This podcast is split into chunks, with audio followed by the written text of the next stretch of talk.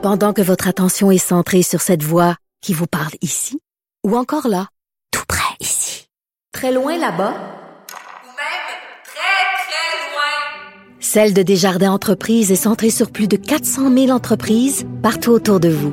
Depuis plus de 120 ans, nos équipes dédiées accompagnent les entrepreneurs d'ici à chaque étape pour qu'ils puissent rester centrés sur ce qui compte, la croissance de leur entreprise.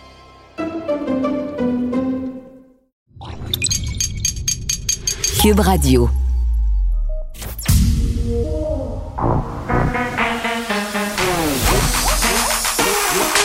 Elle a une opinion sur tous les sujets. Pour elle, toutes les questions peuvent être posées. Geneviève Peterson. Cube, Radio. Salut tout le monde, j'espère que vous allez bien. Merci d'écouter Cube, de vous joindre à moi pour les deux prochaines heures et demie. On va continuer notre conversation sur euh, manifestations devant les écoles, près des hôpitaux aussi, la grogne de certains parents parlait hier euh, à Anne Labrie, un papa qui s'est rendu près d'une école secondaire montréalaise avec sept autres personnes pour faire jouer de la musique aux manifestants dans l'objectif. En fait, les médias sociaux censurent les vidéos pour des questions de droit d'auteur. Là, on vous faisait jouer euh, Eyes of the Tiger. C'est la chanson qu'ils ont choisie qui est la plus reconnue, en fait, par les robots qui sont en charge euh, de policer, de monitorer les médias sociaux. ça, ça choque les gens, les manifestations autour des écoles. Et avec raison, moi, j'ai dit à plusieurs reprises que je trouvais que ça constituait de l'intimidation, du harcèlement, non seulement envers les enfants, mais envers les profs, le personnel de la santé, des gens qui sont au front quand même depuis bon nombre de mois là, pour lutter contre la COVID. Puis aujourd'hui, on est à 183 cas et des gens qui meurent, 5 décès. Et on a des personnes vraiment... Euh, déplacés, c'est ce que j'ai envie de dire, qui manifestent dans des endroits qui sont inappropriés. Et là, on a Québec qui veut passer une loi spéciale pour empêcher les manifestations près des écoles, justement, et près des hôpitaux. C'était dans les cartons quand même depuis quelques jours. On l'a abordé le sujet à l'émission. On veut évidemment euh, un peu calquer ce qui se fait autour des cliniques d'avortement. Vous, en 2016, vous en rappelez, les libéraux ont aidé à passer cette loi-là pas le droit de manifester à moins de 50 mètres de ces établissements où on pratique interruption volontaire de grossesse. Ce serait environ la même affaire autour des écoles. Mais on le sait, là, il y a des critères à respecter pour ça. On passe pas une loi comme ça en criant ciseaux. On va aborder la question avec Marois Risky. Elle va être là tantôt vers 13h15 porte-parole de l'opposition, évidemment, en matière d'éducation. Donc, on parlera de ça avec elle, mais on parlera aussi de la situation dans nos écoles. On a des tests rapides, on a encore la question de la ventilation euh, qui mérite euh, d'être abordée parce que l'automne va être chaud. Vraiment, là, on a euh, des chiffres en ce sens-là, on a des projections de l'NSPQ en ce sens-là. Est-ce que les tests rapides, ce sera suffisant? On va essayer de faire une, petite tournée des sujets avec elle. Puis, tu sais, revenons à ces manifestations anti-vaccins. Hier, je parlais avec Vincent Dessureau d'un incident malheureux qui s'est produit aux États-Unis, un employé de station-service qui a été abattu par un anti-vax. Il nous racontait, Vincent, que cette personne-là avait voulu se rendre dans le commerce non masqué. L'employé lui a dit, ben non, vous devez être masqué. Et la personne en question est revenue une heure plus tard pour l'abattre avec son arme à feu. Et on se posait la question, on se disait, mais oui, mais à un moment donné, est-ce que ça va arriver ici? Est-ce qu'il va y avoir des échafourées, des montées de violence? Parce qu'on le sait, de la tension dans les événements, dans les manifestations, il y a des antivax qui sont intenses dans leurs revendications, dans leur prosélytisme, qui essayent de convaincre les gens en étant limite agressifs. Ben, c'est arrivé. Pas aussi pire qu'aux États-Unis, en ce sens qu'il n'y a personne qui est décédé, mais il y a une infirmière qui s'est faite attaquer dans une pharmacie de Sherbrooke par un homme. Il lui a donné des coups répétés au visage parce qu'il disait, il prétend, cet homme-là, que cette infirmière-là a vacciné sa conjointe sans son consentement. Et là, la police à la recherche de l'individu en question. Donc, c'est assez inquiétant. Puis, l'ambiance sociale est inquiétante. On va aussi aborder l'histoire de ce complot de jeunes qui a été déjoué par la police, des jeunes qui avaient fait une liste pour vraiment s'en prendre à leurs congénères dans une école secondaire de la ville de Montréal. On parle d'explosifs, on parle d'armes, on parle d'une liste euh, avec des meurtres potentiels, donc une histoire euh, très, très grave. Et on va parler, bien entendu, du sujet qui fait jaser aussi énormément aujourd'hui, la pénurie en santé, gros dossier dans la presse. On en parle aussi depuis quelques semaines. On sera avec Nancy Bédard, la présidente de la FIC. On sait que demain, Christian Dubé va dévoiler son plan. Il a demandé au personnel de la santé d'attendre avant de prendre des décisions. Il y a un exode vers le privé. Euh, la FIC a présenté euh, ses demandes au gouvernement pour lutter contre la pénurie de main-d'œuvre et ça commence vraiment par arrêter de faire de la gestion avec le temps supplémentaire obligatoire, d'en faire un modèle de gestion. Et moi, j'ai bien hâte d'entendre ce qu'a à dire Mme Bédard et ce qu'auront à dire M. Dubé demain, parce que j'ai l'impression que quand tu es allé au privé une fois, hein, euh, je vois pas qu'est-ce qu'on pourrait m'offrir pour me décider à revenir dans le système public. Cube Radio. Les rencontres de l'heure. Nicole Gibaud et Geneviève Peterson. La rencontre Gibaud-Peterson. Nicole, salut. Bonjour Geneviève. Bon, retour euh, sur ce sujet des manifestations anti-vaccins près des écoles. Là, il y avait une manifestation aujourd'hui qui était planifiée, prévue devant l'école secondaire Louis Riel. Semble avoir été annulée, c'est ce que partageait Andy Saint-André, oui, un journaliste de TVA sur Twitter. Beaucoup de policiers présents, des jeunes qui auraient reçu la consigne de rentrer par une autre porte. Et là, le gouvernement qui s'apprête à adopter une loi spéciale pour empêcher la, la tenue de ce type d'événement-là autour des écoles, des établissements de santé. Oui, puis on voit la volonté politique euh, de voir euh, le premier ministre d'un grand calme euh, dire j'en ai assez, tu sais, dans la même phrase, là, très, très, très c'est-à-dire avec, tu sais, il est très calme, puis c'était bien correct, là, mais là, il y en a assez. Oui, il a dit, ma patience a atteint ses limites. Ma patience a atteint ses limites. Et là, on voit là, que la volonté politique. C'est sûr que ça a pris un peu de temps, là, parce que la première fois qu'on s'en est parlé, c'est le 1er septembre, là, je crois, ou autour du 1er septembre, parce qu'il y avait déjà une manifestation puis à, une école primaire, ce qui m'avait outré sans bon sens, là, et toi aussi d'ailleurs. Euh, et, et, là, ben regarde, on est rendu le 22 septembre. Là. Bon, en tout cas, tout ça pour dire qu'ils doivent passer une loi spéciale. Euh, évidemment, ça, ça, a des objectifs. C'est sûr qu'il faut que donner des outils rapidement. Il y a les policiers ont certains outils, oui. Il y a certaines lois pénales, il y a certaines sanctions, il y a certaines ci, certaines ça. Ça prend tout le temps un peu de temps avant d'agir. Euh, pour euh, les faire disperser. Alors que si, je ne sais pas si on entrevoit une loi spéciale qui va encadrer un périmètre, comme on a fait pour l'avortement, là, euh, dans, pour les cliniques. Et si c'est le cas, ben, à ce moment-là, le policier aurait probablement les outils pour dire vous dispersez, vous arrêtez, ou on vous arrête soit pour des ordres ou pour évidemment entraver le travail des policiers, qui là dégénère en accusation criminelle, et là on parle plus de la même chose, et là arrestation possible, etc. Mais de, de toute façon, ce qu'on veut toucher, c'est de cesser.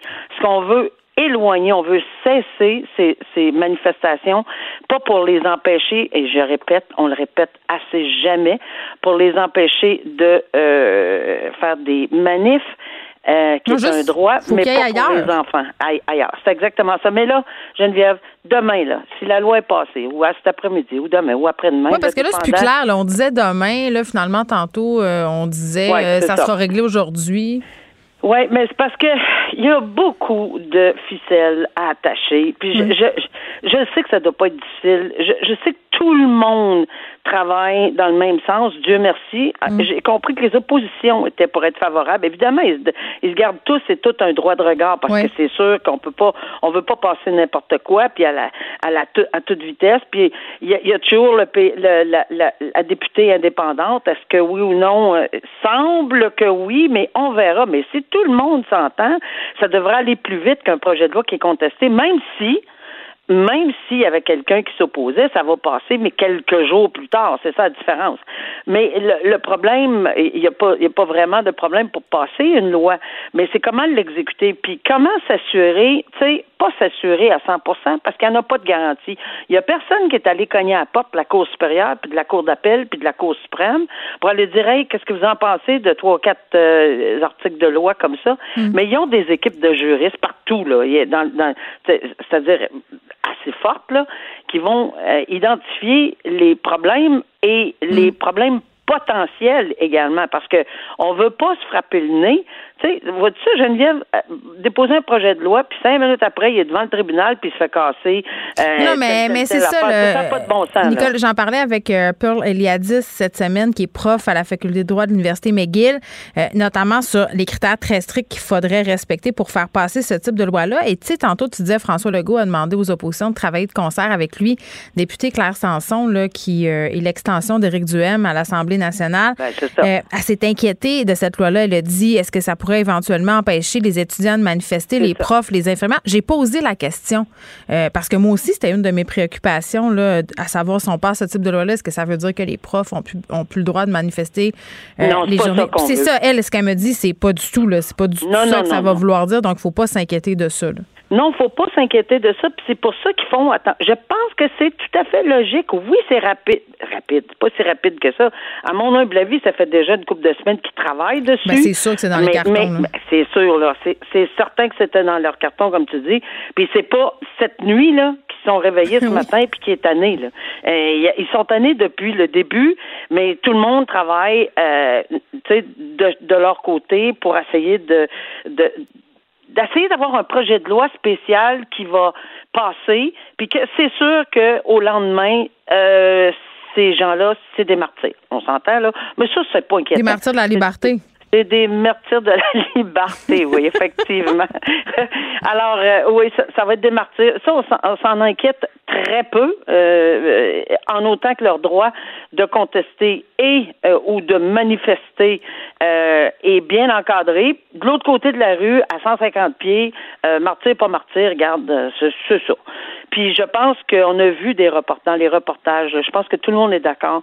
Les témoignages des enfants là, qui, qui sont, sont tout. euh, Il y en a qui sont gênés de s'adresser, Mm. on voit jamais leur visage, mais tu sais, on voit le nom, c'est pas bien, puis on mais pas ça fait puis peur, on a là, des parents, euh, puis ben oui. nos parents nous, a- puis c'est tellement de la désinformation. Moi, une opinion, j'ai pas de problème que les gens euh, vocifèrent leurs opinions, mais moi, quand on, on allègue de la, quand on met sur des sur des tracts Mm. des- de la désinformation euh, claire, là, clairement de la désinformation, puis des faussetés, ça sur un euh, sur un cerveau d'une personne jeune, c'est pas une bonne chose. Donc, très bonne décision Oui. gouvernementale.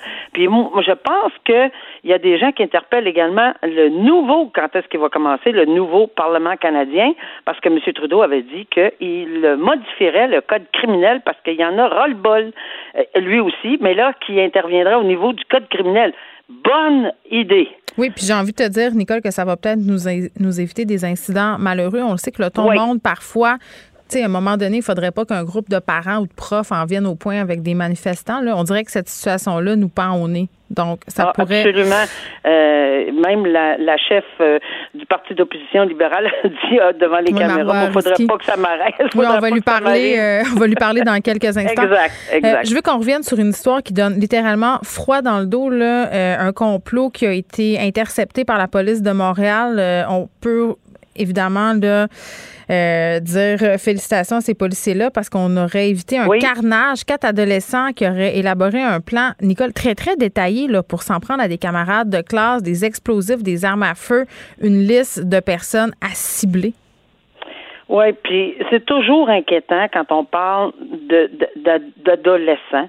Et ici, on n'est pas des adolescents de 17 et demi et trois quarts, presque 18. là. Non, non, non. On parle d'adolescents d'à peu près, si je me souviens bien, 15-16 ans. Oui, c'est 15 ans. Euh, c'est ça. Alors c'est c'est c'est vraiment très très très inquiétant quand on voit que on a pensé ou on a discuté.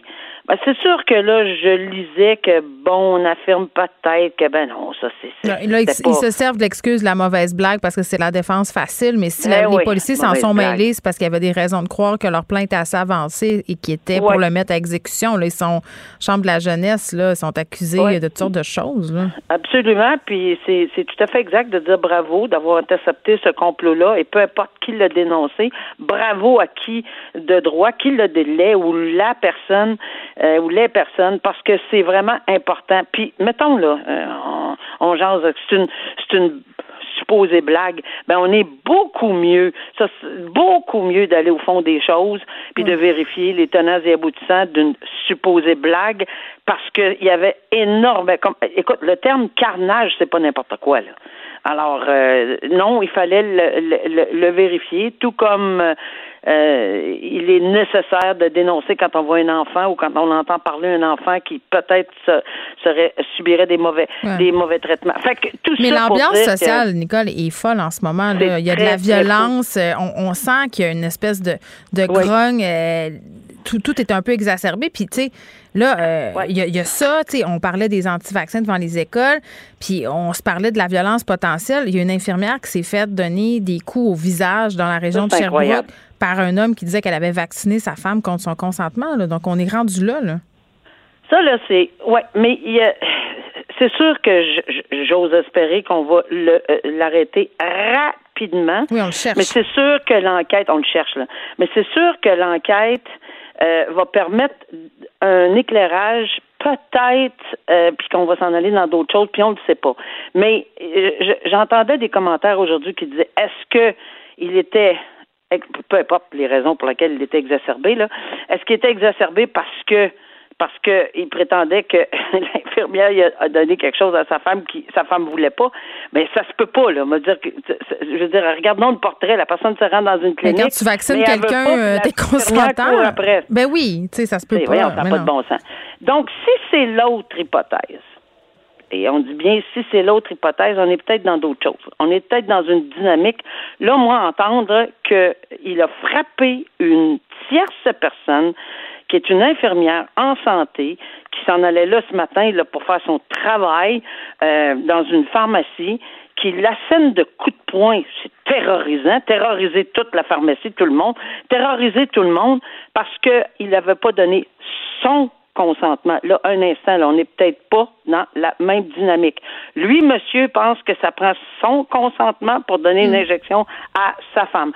Là, je, on va se garder une petite gêne, puis on attendra c'est quoi le résultat de l'enquête, parce que si c'est ça, Là, on n'est pas à la même place. Exactement. Donc, soyons patientes avant, avant d'avoir plus de détails puis pouvoir justement euh, voir un éclairage euh, plus complet sur cette situation-là. Je vous rappelle qu'on est toujours à la recherche euh, de cet homme-là dans la région de Sherbrooke, Sherbrooke pardon, suspect 1m80, cheveux courts foncés, yeux foncés, corpulence moyenne. Donc, je sais pas ce que ça veut dire, Nicole. Ben, six pieds quand même, là, ça donne des méchants coups de poing. Là. Exactement. Pauvre dame. J'ai beaucoup de sympathie puis d'empathie. Hein. Je la salue, j'en reviens pas. Là. Très bien. On la salue, cette dame-là. Bien évidemment. À demain, Nicole. À demain. Au revoir. Pendant que votre attention est centrée sur vos urgences du matin, vos réunions d'affaires du midi, votre retour à la maison ou votre emploi du soir, celle de Desjardins Entreprises est centrée sur plus de 400 000 entreprises à toute heure du jour. Grâce à notre connaissance des secteurs d'activité et à notre accompagnement spécialisé, nous aidons les entrepreneurs à relever chaque défi pour qu'ils puissent rester centrés sur ce qui compte, le développement de leur entreprise.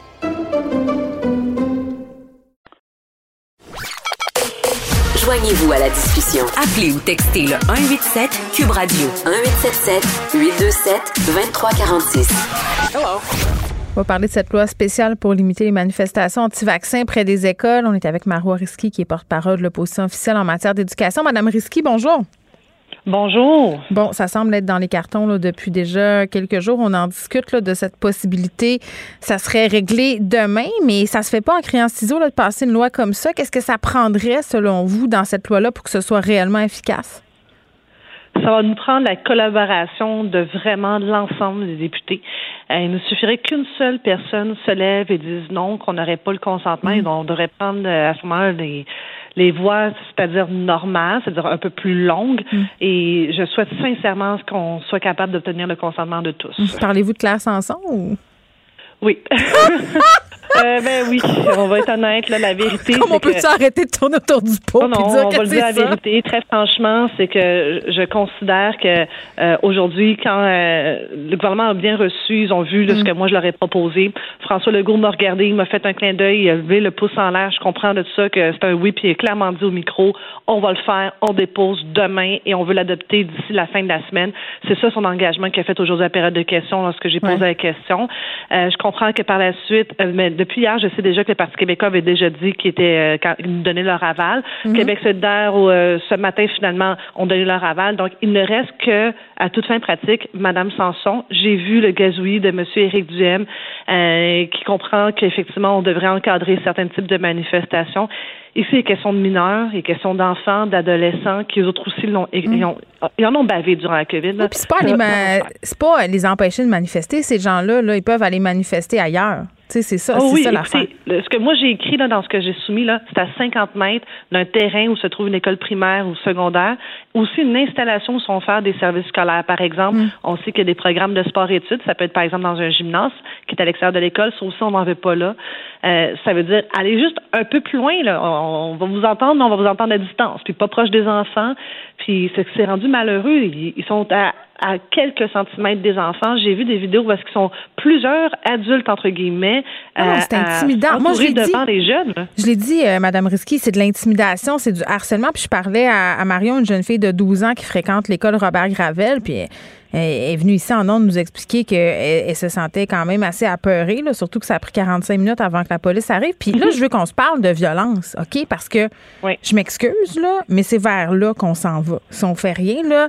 euh, hier, j'étais avec Anne Labrie, un papa qui est allé euh, contre-manifester, justement, euh, en faisant jouer de la musique aux, aux personnes qui manifestaient, les antivax, pour pas qu'ils puissent faire des Facebook Live, là, parce que c'est un problème. Puis il me disait, tu sais, à un moment donné, il était pas content qu'on soit là, le ton un peu monté. Tu sais, il faudrait pas qu'on en au coup. Moi, si, tu me dis demain, euh, euh, à l'école de ton enfant, euh, ça se pourrait que je pogne les nerfs, puis qu'à un moment donné, euh, je le sais pas, moi, on sait pas. Qu'est-ce qui peut arriver? C'est inquiétant. Ben, moi, je considère qu'au Québec, la plupart des parents sont des mamans lionnes puis des papas Ben, cas, lions. là. touche pas à mes Et que enfants si parce question que- de leur enfant, là, euh, le sang monte vite euh, à la tête puis rapidement, ça peut dégénérer. C'est pour ça qu'hier, j'ai dit au premier ministre, on doit agir maintenant parce qu'il ne faut pas attendre que ça dégénère. Puis qu'en donné, ça se peut, là, qu'un parent qui dit, ben ça suffit, là, si vous, euh, les députés, les élus, vous faites pas votre travail, ben nous, on va les protéger nos enfants. Hier, on était chanceux, c'était une manifestation quand même pacifique des parents qui sont allés faire un mur devant les, les, les anti-vaccins. Mais ça, c'était hier. Là, eux autres, là aussi, là, ils vont se craquer, les anti-vaccins. Alors, je veux que les policiers aient un outil là, de loi qui Ouais. leur permet immédiatement d'intervenir. Parce que sinon, Mme Peterson, savez-vous qu'est-ce qu'ils doivent faire? Ils doivent appliquer un règlement municipal. Oui, c'est le porte-voix, là. C'est- je sais. C'est d'un ridicule profond, là. Ouais, ouais. Et j'ai demandé aussi au gouvernement une autre chose que je trouve qui était très- très importante, de ne pas hésiter d'aller chercher une injonction. On peut s'adresser aussi au tribunal dans l'urgence. Si, on n'a pas encore adopté d'ici 24 à 48 heures ce- cette loi-là, il Mhm. n'y a rien qui empêche le gouvernement de se tourner devant les tribunaux. On connaît l'individu. François Melega, il va voir sa journée en cours. Venez faire un petit tour au tribunal, là. On va vous faire Mhm. une injonction. Puis vous, là, quand vous mettez sur les réseaux sociaux, vous allez organiser notre manifestation. Je pense que les critères de l'injonction sont rencontrés. On peut se soumettre respectueusement au tribunal. Et à pas. ce moment-là, Je sais pas si cet homme-là, là, il a 30 000 d'amende. Je pense qu'il se revendique Non, du mouvement citoyen souverain. Là. La loi n'a pas de mais- prise sur lui, Madame Risky. Non, non, je sais, mais à tout le moins, la- quand on a une injonction du tribunal, si Ouais. M. Amelga ne se conforme pas, ça devient un outrage au tribunal passible d'emprisonnement. Alors, je comprends en que lui il n'a pas l'intention de payer ses amendements, là, mais je vais être très franche avec vous. En donnant, on ne peut pas dialoguer avec ce type d'individu. Ben, vous avez raison. Puis le risque de le mettre en prison, c'est d'en faire un martyr. C'est toujours ça, la crainte. Là. Euh, les écoles, c'est une chose. Est-ce qu'on devrait étendre ça aux hôpitaux? Nous, on, est, euh, on a déposé aujourd'hui, ma chef a déposé, euh, Dominique Anglade, une motion pour aussi l'étendre aux hôpitaux, les centres de vaccination et de dépistage, euh, pour vraiment protéger aussi les. On a même euh, là-dedans les usagers des CHSLD, des résidences pour aînés. Bref, tout ce qui est des usagers vulnérables. Alors, nos aînés, il y a aussi les travailleurs de la santé. Les autres, ça fait plus de 18 mois là, qu'ils en bavent, là, ils sont fatigués. Ils n'ont pas besoin de se faire haranguer par des anti-vaccins quand ils s'en vont travailler. Puis aujourd'hui, il y a une infirmière qui s'est faite euh, tabasser. Là. Moi, les coups de poing d'en face par un homme qui disait qu'elle avait vacciné euh, sa conjointe sans son consentement, ça se passait dans la région de Sherbrooke. On, on l'a abordé euh, avec Nicole Gibault. Bon, euh, puis c'était terrible de voir le personnel de la santé dans les fenêtres, voir les manifestants anti-vax. C'était une image tellement forte. C'est, c'est- en tout cas, c'était indécent. Moi, c'est ce que je pense. Ben, nous, on est pour euh, là-dessus. Oui, on va travailler là-dessus. Aujourd'hui, demain, durant la nuit, nous, on veut juste qu'ils le déposent, puis on est prêt. On veut juste protéger là, les gens parce que on va s'avouer, là, je pense qu'on est collectivement à bout, fatigués. Alors, avant que ça déborde, Ben, on va se ça. donner un mécanisme législatif là, pour vraiment Mm. encadrer ça. Là. Bon, parlant de débordement, euh, Madame Risky, c'est la rentrée scolaire. je vous ai au bout du fil. là. Euh, on le sait, là, vous êtes critique par rapport euh, au ministre Roberge, au, la façon dont on gère ça dans les écoles en ce moment, puis même l'année passée. Comment ça se passe? Là? Parce que là, on a l'implantation des tests de dépistage rapide, mais, mais c'est encore laborieux. Là. Donc, euh, ce, que, je trouve un peu triste, c'est que j'ai l'impression de rejouer exactement dans le même film, que je repose les mêmes questions que l'an passé à pareille date. C'est vrai. Que je demandais un protocole d'éclosion, que je demandais avoir un plan lorsqu'on avait une personne qui avait, qui avait été infectée, Mm. que je demandais les tests rapides, est-ce que oui ou non on mettait le masque. J'ai vraiment l'impression de rejouer dans le même mauvais film. Puis c'est ça que je comprends pas parce qu'on aurait pu et on aurait dû tirer des leçons. On s'est mis tous disponibles. Puis là, j'inclus les autres partis d'opposition. On s'est mis disponibles pour même travailler cet été avec le ministre Roberge pour prévoir le coup. Je ne comprends pas qu'on est encore dans ce même film. Ah, Et c'est là que le premier ministre François Legault doit intervenir. Quand, on, quand la personne qui est au poste, quel, quel pouvoir d'agir, comprend pas puis ne veut pas tirer des leçons, à un moment donné, faut le remplacer. Et c'est plate ce que je veux dire, mais il y a tellement un cumul d'erreurs, de retard avec M. Roberge que ça devient là, évident là, que sa place, c'est peut-être pas pour ce ministère-là. Oui, puis est-ce que vous pouvez me dresser un portrait, si on veut, dont on est rendu avec la question de la ventilation? Parce que moi, comme parent, je suis un peu mêlée, le détecteur de CO2. tout- tu sais, on a beaucoup d'infos, mais je suis pas sûre que je suis capable de me faire une tête. Puis pourtant, je suis ça. Donc, j'imagine monsieur et madame tout le monde qui reçoit les 32 courriels de l'école, qui ont de la misère à se faire une tête. Ben, en matière de qualité de l'air, le détecteur de CO2, c'était juste au fond un petit cadeau pour essayer de nous faire taire les partis d'opposition parce qu'ils n'aimaient pas qu'on pose des questions sur les purificateurs d'air avec Filtripa. Alors, il nous a promis d'avoir au moins des détecteurs de CO2 pour la rentrée scolaire. Puis finalement, l'appel d'offres est parti beaucoup trop tard. On va les avoir tranquillement au compte-gouttes d'ici Noël. Ben, c'est super. Ça, c'est l'engagement. Donc, ça, ça, ça, ça s'en vient d'ici Noël. Alors, retenez pas votre souffle, s'il vous plaît. Mais si on prend un pas de recul, même si j'ai un détecteur de CO2 qui me dit, Hey, Marois, dans ta classe, euh, le taux de monoxyde est trop élevé, faut que tu lèves, faut que tu, faut que tu ouvres ta fenêtre. Si je suis en hiver, je fais quoi encore? C'est pour ça que c'est important les purificateurs d'air avec Filtripa. Ce que moi je comprends pas, c'est que j'ai quand même Jean Boulet, qui est ministre en droit du travail, que lui, là, il sait que la CNESST l'a recommandé, par exemple, pour les dentistes. Eux, ils doivent avoir dans leur bureau de dentiste, là, dans leur salle, un purificateur d'air avec Filtripa. Alors, je- là-dessus, moi, c'est une aberration. J'ai les écoles anglophones qui ont droit d'avoir des purificateurs d'air euh, avec Filtripa. On a les écoles privées au Québec qui ont droit d'en avoir, mais pas les écoles publiques francophones. Ça me dépasse. Bon, Marois Risky, merci beaucoup de nous avoir parlé, porte-parole de position officielle en matière euh, d'éducation. On se parlait de cette loi spéciale pour limiter les manifestations anti-vaccins près des écoles. Merci à vous. Au revoir. Pour elle, une question sans réponse n'est pas une réponse. Geneviève Peterson. Cube Radio. Avec euh, Alexandre Moranville qui va remplacer Vincent Dessureau qui est en vacances euh, pendant quelques jours. Très contente euh, de t'accueillir. Très heureux aussi, des vacances bien méritées pour Vincent. Exactement. On se demande quand il dort, euh, notre beau Vincent. Euh, on revient sur cette histoire euh, qui s'est déroulée dans le coin de Sherbrooke. L'homme qui est recherché pour avoir agressé une infirmière qui lui a asséné des coups de poing au visage. Est-ce que ce serait le symptôme d'une polarisation grandissante? Puis avec tout ce qui s'est passé aux États-Unis euh, par rapport à l'assaut du Capitole, on, on- a peur au Québec que ça se transpose chez nous puis qu'on assiste de plus en plus à des gestes violents là, entre anti-vax et autres personnalités. Puis, tu sais, cette semaine, on avait Anne Casabonne qui dénonçait un peu la division sociale.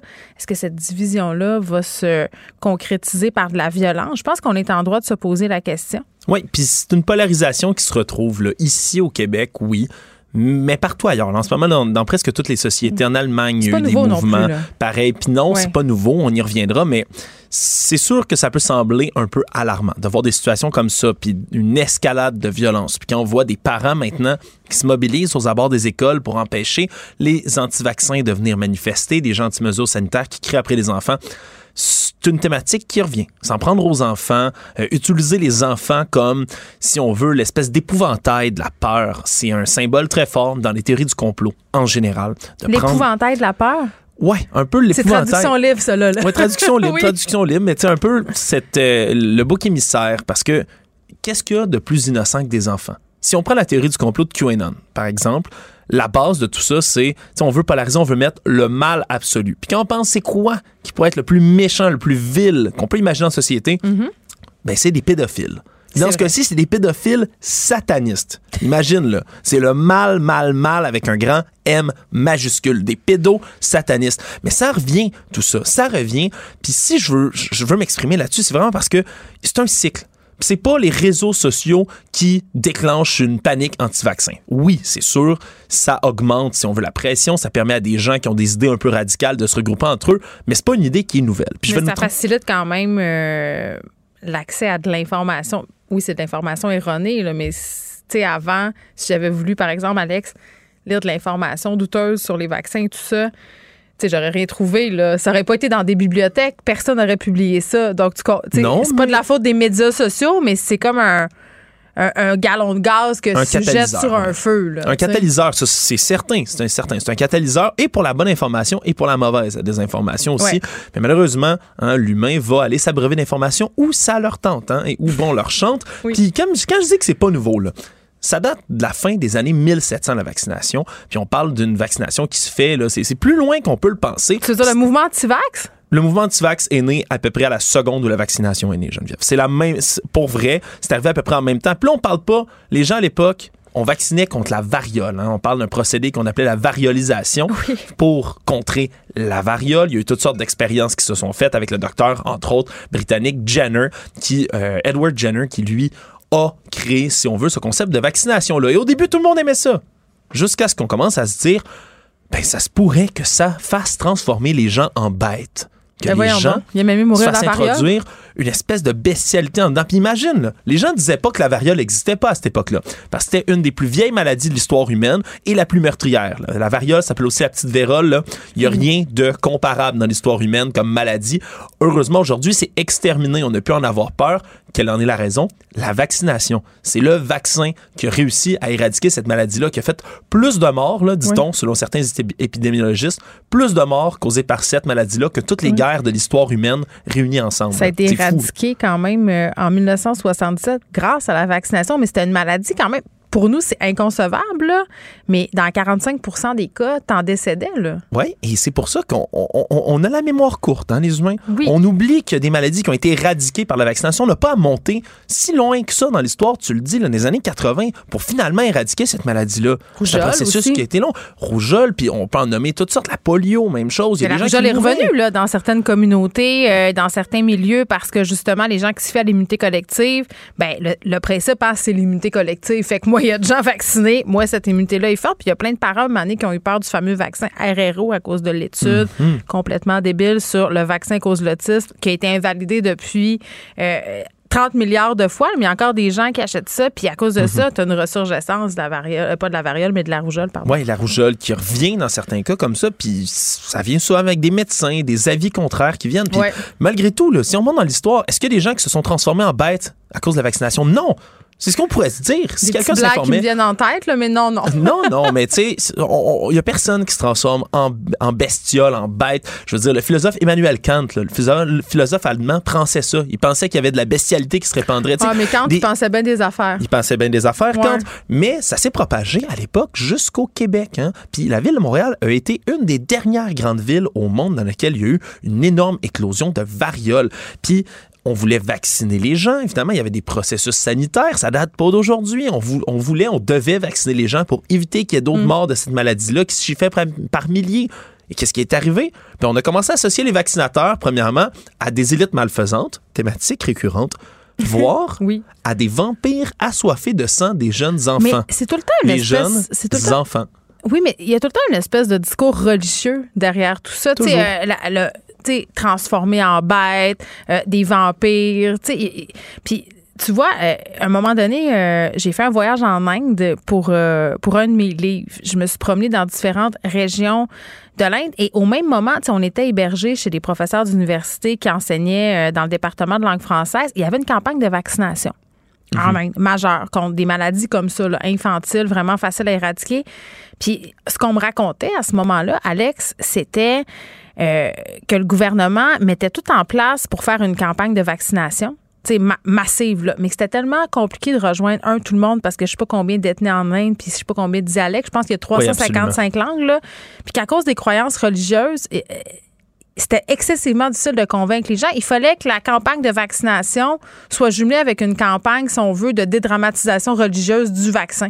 Exactement. C'est fou quand même, là. Puis ici aussi, on le voit, là. Ici aussi, on le voit, puis la thématique récurrente. On, part, on est au Québec, là, dans, vers la fin des années 1860, 70 à peu près.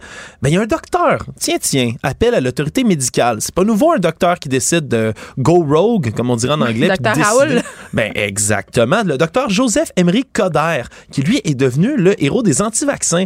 Il disait que c'est un crime contre les enfants de vacciner les gens et que C'est ce le qu'ils vaccin. disent, les antivax près des écoles en ce Ben moment. oui, ben oui, puis ça revient, c'est les enfants.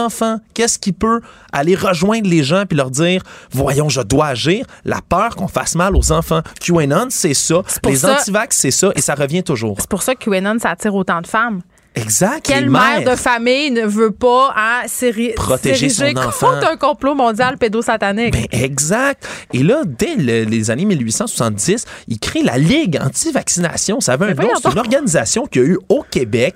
Il y a même eu un journal qui s'appelait l'anti-vaccinateur canadien-français. Tu disais que personne ne fait s'abreuver de désinformation vraiment, qu'il n'y avait pas de réseaux sociaux, pas de bibliothèque. Mais voilà où ils s'abreuvait. Hey, il y avait leur propre journal. Que... Ben attends, c'est quoi le journal qui nous ont passé par la poste l'année passée? C'était le Epoch Times. Ben, qui se promenait. même affaire, là. Ouais. On est dans, on est dans toujours les les mêmes procédés. Et on n'a pas réinventé la roue. Les anti-vax n'ont pas réinventé la roue et leur mouvement, même si des fois il y a des creux quand, tiens, tiens, soudainement, on a peur de mourir de la polio, on a peur de mourir de la variole, on se fait vacciner. Mais quand on n'a plus le feu aux fesses, mais soudainement, le mouvement anti-vax remonte, puis on a peur que ça fasse mal aux enfants. Et tout ça a culminé, Geneviève, en décembre 1885, où il y a eu une émeute, 20 euh, 28 septembre, pardon, 1885, dans l'est de la ville de Montréal. Ici même, il y a des manifestants qui ont mis en feu un bureau de santé. Puis ils se sont rendus à l'hôtel de ville de Montréal, là, ici, et se sont mis à tout casser. Ça fait, ça fait au-dessus de 150 ans de ça. Et pourtant, encore une fois, on voit des mêmes thématiques qui reviennent. Il y a dû y avoir 600 militaires qui ont dû être déployés là, de l'armée canadienne un- pour aller rétablir l'ordre C'est tellement à un- coups de bâton dans les rues. c'est un pan de notre histoire qu'on ignore complètement. Mhm. C'est fascinant. Mais, mais ce qui me fascine, moi, c'est là, tu me dis, ça se passe v'là 150 ans. À la limite, je peux comprendre. Tu sais, la pensée scientifique n'était pas aussi développée, les connaissances, qu'en 2021, des gens pensent encore les mêmes affaires et soient prêts à risquer le tout pour le tout pour aller manifester puis même casser des choses au nom de leurs croyances anti-vax. C'est quand même surprenant, là. On n'est plus en 1800, là. Oui, mais non en même temps. Parce qu'on a la mémoire tellement courte. On a la mémoire tellement Oh, courte. mais l'esprit scientifique, les connaissances se développent. Mais c'est pas tout le monde qui l'a, cette, cette connaissance scientifique-là. Puis c'est pas, ouais. pas tout le monde, puis c'est pas tout le monde qui l'interprète de la même manière. Hein. Un des concepts fondamentaux, par exemple, des gens dans les théories du complot, j'en prends une complètement ailleurs, les platistes, les gens qui Oui. pensent que la Terre est plate encore aujourd'hui, eux affirment là, utiliser l'idée du doute scientifique de René Descartes. Là. Ils s'abreuvent pas à des concepts qui sont complètement étrangers à la science, là, bien au contraire. Ils vont dire, ben nous, on se base seulement ce qu'on peut expérimenter avec nos sens, c'est-à-dire notre vue, notre ouïe, notre odorat, notre toucher. Si on ne peut pas le voir, on ne peut pas y croire. Comment peut-on nous le prouver? Puis c'est fou, ça reste. Oui, mais les de images euh, par satellite mais- de la Terre, est-ce qu'ils ont vu? Ouais, ou- oh, ça serait très très long si on commençait à élaborer sur tout. Un autre sujet font. pour une prochaine Mais- chronique. Ben exactement, mais tu sais, si à un certain moment de notre histoire, c'était le docteur, le docteur Joseph Emery Coder, ben maintenant c'est François Amalega Bitondo qui est passé C'est un d'une gars de brillante maths, carrière là. de Ben oui. mathématicien, mais oui, puis il enseignait justement au collège Jean de Brébeuf dès février dernier. Puis tout d'un coup, qui s'est radicalisé, C'est qui, malade. qui est pas un gars qui a pas une tête sur les épaules, là, les, les anti-vax, puis beaucoup de gens, on aurait tort de croire que c'est tous des gens stupides. Surtout, c'est une erreur qui a été faite dans le passé. Il y avait un journaliste britannique, entre autres, en 1883, quand il y avait justement cette folie anti-vaccin, qui s'était mis à rire dans son journal, justement, des anti-vax, qui les traitait de stupides. Il disait c'est comme une ligue contre euh, pour l'abolition totale des chapeaux blancs. C'est comme ça qu'il avait appelé ça. Il disait c'est un, c'est un objectif sans but qui donne aucun bien à la Bon, société c'était les édentés de l'époque, là. Les édentés de l'époque. Et pourtant, Ouais. c'est des gens qu'il faut rejoindre. Puis qu'on est radicalisé à ce point-là, c'est un processus extrêmement difficile de s'en sortir. Mais je suis content, au final, tu sais, de voir qu'il y a des lois spéciales qui, qui vont se, se proclamer, se promulguer pour contrer le genre de phénomène comme ça. Parce que ces gens-là ont le droit d'avoir des idées, mais c'est où ça dérape, puis où ça commence à affecter la société, affecter nos enfants. C'est con, hein? C'est leur vache à lait sacré, la vache sacrée des complotistes. Il faut protéger les enfants. Pourtant, c'est les premiers qui vont enquiquiner. Pourquoi? Parce que ça aussi, ça fait réagir le reste de la société, puis on le voit en ce moment. Ben oui, puis c'est pour ça qu'ils voulaient continuer puis organiser des manifestations un peu partout. C'est parce qu'on se déchire la chemise en disant que ça n'a aucun sens. Mais en même temps, on n'a pas le choix d'en parler. Mais bon, euh, ce sera la fin, visiblement, tout ça avec cette fameuse loi spéciale qui euh, sera adoptée à toute fin utile. Plus tard euh, demain, Alexandre Moranville, merci. Salut. Pendant que votre attention est centrée sur cette voix qui vous parle ici, ou encore là, tout près ici, très loin là-bas, Ou même très, très loin. Celle de Desjardins Entreprises est centrée sur plus de 400 000 entreprises partout autour de vous. Depuis plus de 120 ans, nos équipes dédiées accompagnent les entrepreneurs d'ici à chaque étape pour qu'ils puissent rester centrés sur ce qui compte, la croissance de leur entreprise.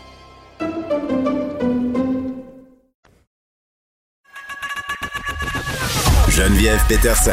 Une animatrice pas comme les autres. Cube Radio. On le sait, il y a une pénurie dans le domaine euh, de la santé. Le bas euh, vraiment blesse dans plusieurs hôpitaux, des urgences euh, qui doivent parfois fermer certaines heures. Et là, on a le ministre Christian Dubé qui a sommé les infirmières d'attendre son annonce de demain avant de prendre des décisions. La FIC qui demande au gouvernement toutes sortes d'affaires pour lutter contre la pénurie de main-d'œuvre, qui doit attendre vraiment cette annonce-là avec grande attention. On est avec Nancy Bédard, qui est présidente de la FIC. Madame Bédard, bonjour. Bonjour à vous. Bon, merci euh, d'avoir accepté euh, de nous parler parce que évidemment c'est un sujet. euh, on dirait que la, pénurie en santé c'est comme le bonhomme 7 heures. On y croit pas trop jusqu'à temps que ça arrive. C'est comme quelque chose qu'on nous fait miroiter puis qu'on s'est beaucoup servi pendant la pandémie pour nous mettre en garde. Mais là c'est vrai, on le voit, on l'expérimente et c'est terrible. Il faut le dire, c'est inquiétant, Madame Bédard. Et là, vous servez un avertissement à Christian Dubé pour demain. Oui, absolument. Là. Puis on va se le dire, là, la pénurie, c'est, elle était là hein, bien avant euh, la pandémie. Puis c'est pas force d'avoir euh, de l'avoir mis sur la place publique puis d'avoir exposé euh, la situation et de dire qu'on allait frapper notre mur. La pandémie est arrivée, ça a exaspéré et, finalement avec la, la, la position du gouvernement, la façon dont il a traité euh, les professionnels en soins, coup d'arrêté ministériel, et ça fait fuir des milliers de professionnels en soins. Donc là, le bateau est vraiment coulé. Mais effectivement, les attentes envers le plan du ministre de la Santé demain sont immenses. Sont immenses pour les 76 000 professionnels en soins qu'on représente, sont immenses pour les besoins de la population. Et on va se le dire, là, ces attentes-là, là, elles sont grandes parce que la crise en santé actuellement, c'est une crise causée par des mauvaises conditions de travail des professionnels en soins. C'est ça la réalité. Donc, effectivement, Demain, le ministre, euh, ça doit être sérieux. Euh, il doit faire des annonces qui le rendent le, le rendre vraiment imputable de, de, de, la réalité. Le temps supplémentaire obligatoire, il doit y mettre fin. Ça fait 15 ans que c'est commencé qu'on le dit. Et là, on est rendu à un niveau inacceptable. Ça fait fuir les gens. Euh, Mais attendez, Madame Bédard, est-ce que Oui. je peux vous faire une confidence? Oui. Je savais pas si j'allais vous en parler, mais, mais, mais je vous le dis parce que ça m'a vraiment fait de la peine. Ma fille, ma fille de 15 ans est en secondaire 3. Euh, puis en secondaire 3, ils commencent à se poser des questions sur leur choix de carrière. Tu sais? Oui. Puis ma fille me dit euh, Ah, maman, je parlais euh, avec ma professeure et tout ça, puis je lui disais Ah, ça me tenterait d'être infirmière clinicienne. Oui. Et sa prof lui a répondu Fais pas ça. Ce sont les pires conditions. J'ai trouvé ça triste, triste. Oui, oui. Puis il faut pas ça. Il faut dire à votre fille qu'on est en train de travailler, les choses vont changer, Ouais. puis qu'elle doit suivre son cœur et qu'on va, on est en train de travailler justement actuellement pour changer ces conditions de travail-là. Il faut, il faut qu'elle suive son cœur. Puis quand elle va finir l'école, euh, ce qu'on fait actuellement, puis les luttes qu'on fait, puis je le disais aux jeunes infirmières, on les fait pour vous, on les fait pour la relève, on les fait pour garder celles qui ont de l'expertise. Et là, actuellement, ce qui est intéressant depuis deux, trois semaines, c'est que tous les acteurs euh, entourant la santé se positionnent et viennent admettre que ça n'a plus de sens, les conditions de travail des professionnels en soins. Et ça, là, on l'attendait depuis longtemps. Et là, on a mis le premier ministre et le ministre Dubé dans les cadres. C'est ce que je, je, je, je, je- j'observe là, avec ce qui se passe là. Puis on aurait voulu entendre ça depuis longtemps. Et là, ça arrive maintenant. Alors, pour votre fille, euh, dites-lui que les luttes qu'on mène là, c'est pour elle et qu'elle aura une très belle carrière et euh, c'est une très belle profession. Sauf que actuellement, on est dans une crise de mauvaises conditions de travail et on doit tous ensemble. Le fait qu'on se parle aujourd'hui, vous y participez à faire que le réseau de la santé ait un monde meilleur pour ses professionnels en soins et pour les travailleuses. Et c'est clair que Hmm. euh, l'heure demain est définitivement au résultat sur le terrain. Euh, et il faut que le ministre soit très clair dans les attentes et il le sait. Il le sait qu'il doit, euh, il doit annoncer la fin du TSO puis d'avoir un plan avec une date. Il doit annoncer que c'est fini euh, la mobilité à outrance. Euh, les professionnels en soins, ce qu'elles veulent, c'est de la stabilité. Elles veulent de la prévisibilité. Elles veulent être capables de travailler sur un centre d'activité où ils ont leur expertise, où ils développent leur expertise sur un seul quart de travail. Et c'est ce qu'on a Oh dans oui. notre, c'est ce qu'on a négocié. Alors, c'est Oui. nos attentes demain. Ma- oui, Madame des gestionnaires. Ben c'est ça, temps supplémentaire obligatoire, euh, imputabilité, puis respect des champs de pratique. Oui. Là, ça, je pense que c'est important. Mais moi, quand j'entends comme citoyenne des infirmières dire, euh, ben moi, j'ai pas le temps de donner des soins acceptables, surtout dans la foulée des audiences Exactement. concernant la résidence Aaron, là, je trouve ça quand même assez aberrant. Là. Vous le savez que depuis 2014, puis notamment en 2018, avec la ministre McCann, elle s'était engagée à déployer les ratios professionnels en soins patients. Mm. On a eu dans notre convention collective de 2015, on a réussi à négocier le fait qu'on allait implanter des ratios professionnels en soins patients. On a fait 16 projets pilotes partout au Québec et euh, on les a fait, on les a terminés avec la CAC. Et quand est venu le temps euh, de pouvoir les déployer, la ministre McCann a reculé. Il n'y a pas eu de réelle planification de main-d'œuvre au Québec au niveau des professionnels en soins dans les établissements ainsi qu'au ministère. Donc, pour être capable de déployer les ratios, ben, il faut faire une planification de main-d'œuvre et à tous les mois de mai, vous le savez, il sort quand même là, des, des milliers de professionnels Mm. en soins, que ce soit infirmières, infirmières auxiliaires, inhalo, perfusionnistes cliniques. Et il faut prendre cette planification de main-d'œuvre-là et faire en sorte que les établissements aient l'obligation de placer cette main-d'œuvre-là en déployant les ratios. Tout est fait. La recette est là, on le sait. Dans le contrat de travail, dans l'entente de principe que nous avons eu, euh, on a euh, les CHSLD qu'on a réussi à avoir, mais après 18 mois, là, c'était dur que le ministère accepte que dans un contrat de travail soit écrit euh, euh, la façon dont on doit déployer parce que c'est dans la culture de gestion, ça doit rester dans la portion Ouais. euh, euh, des, des gestionnaires. Puis on a dit, ben non, il va falloir l'écrire. C'est sûr que avec ce qui s'est Mm. passé dans la pandémie, ça a mis de la pression au gouvernement pour accepter. On avait cette conjoncture-là.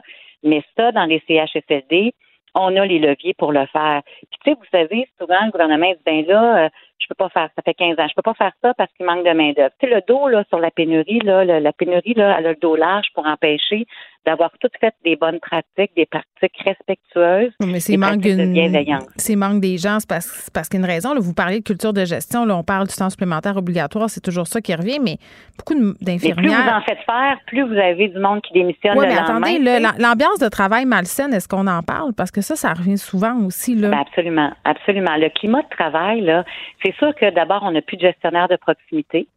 Donc, tout ce qu'on a, c'est des coups de téléphone en disant il manque du monde, vous êtes en surcharge, débrouillez-vous, on n'a pas, on, on peut pas rien faire.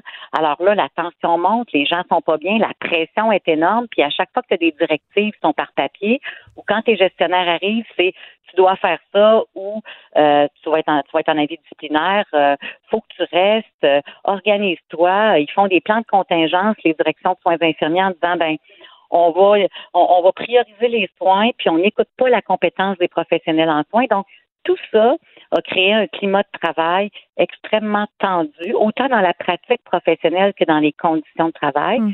ce qui fait en sorte que c'est toute une culture de gestion qu'il faut changer. Euh, et c'est ce qu'il faut que. le- le- le- je pense que M. Dubé l'a dit en début de semaine, on va changer la culture de gestion, mais on a bien hâte de voir ça va être quoi ces critères, ces indicateurs, s'il connaît bien Mm. euh, tous les éléments que je vous dis là, ben, il devra les adresser et avoir vraiment là des priorités qui soient envoyées aux gestionnaires, qui soient imputables. Mm. Et euh, de suivre ces données-là serrées, un peu comme il fait avec la vaccination. Hein, il y avait des objectifs, peu importe si vous voulez arriver à ces objectifs. Et euh, la machine a, a travaillé fort en dessous de ça là, parce que c'était pas si évident. Mais quand tu as un enlignement, je peux vous dire que les gestionnaires, quand ils ont une priorité, euh, s'ils veulent prendre soin des professionnels en soins, comme c'était la prunelle de yeux, ben ils vont commencer à en prendre soin en les respectant. Mm. À être capable de dire à quelqu'un, tu as besoin d'un congé, je vais te le donner parce que ta fille a rendez-vous chez le médecin, parce que tu as, aussi des obligations parfois dans ta vie personnelle. tu as besoin de savoir des fois, est-ce que je travaille de jour, de soir, de nuit? Là, c'est n'importe quoi. Les gens savent pas quand est-ce qu'ils vont sur quel horaire ils vont être. Tu peux prendre rien d'engagement dans ta vie privée. C'est la base de tout là, dans la Mm. vie. Là. Puis je dis pas qu'au au niveau des soins, on a toujours vécu des crises. Je suis une fille d'urgence. là. Janvier, février, on savait que c'était serré, on était volontaire, on donnait plus de temps, on courait, on avait des centaines de patients par jour, mais c'était c'était ponctuel. Là, c'est cette gestion-là Oh qui oui, est c'est à rendu tout le temps là. Puis ça, on le comprend. Tout le Puis je temps. pense que les gens Absolument. là, euh, Madame Bédard, ils sont super solidaires euh, avec les, les infirmiers, les infirmières. On a besoin. vous ben on a oui. besoin de ça Mais, maintenant. mais j'ai envie de vous dire ça, mais j'ai envie de vous dire qu'il y a un truc que les gens euh, comprennent pas, où on est peut-être un peu moins solidaire, puis c'est la question de la vaccination là, des, des infirmiers, des infirmières, ceux qui refusent la vaccination. On a de la misère à comprendre ça. Moi, je Mm-hmm. comprends pas. Ce sont des gens qui travaillent en santé. Ce sont des gens qui ont vu les ravages de la Mm-hmm. COVID. Euh, on a vu des syndicats marcher dans des manifestations anti-vax. Euh, je je trouve quand même que vous n'êtes pas très, très ferme sur la question de la vaccination de vos, vos membres, Madame Bédard. Pourquoi cette position-là? Vous tirez dans le pied. Ben parce que je représente la voix de mes membres. Mais c'est D'abord, pas la majorité, là.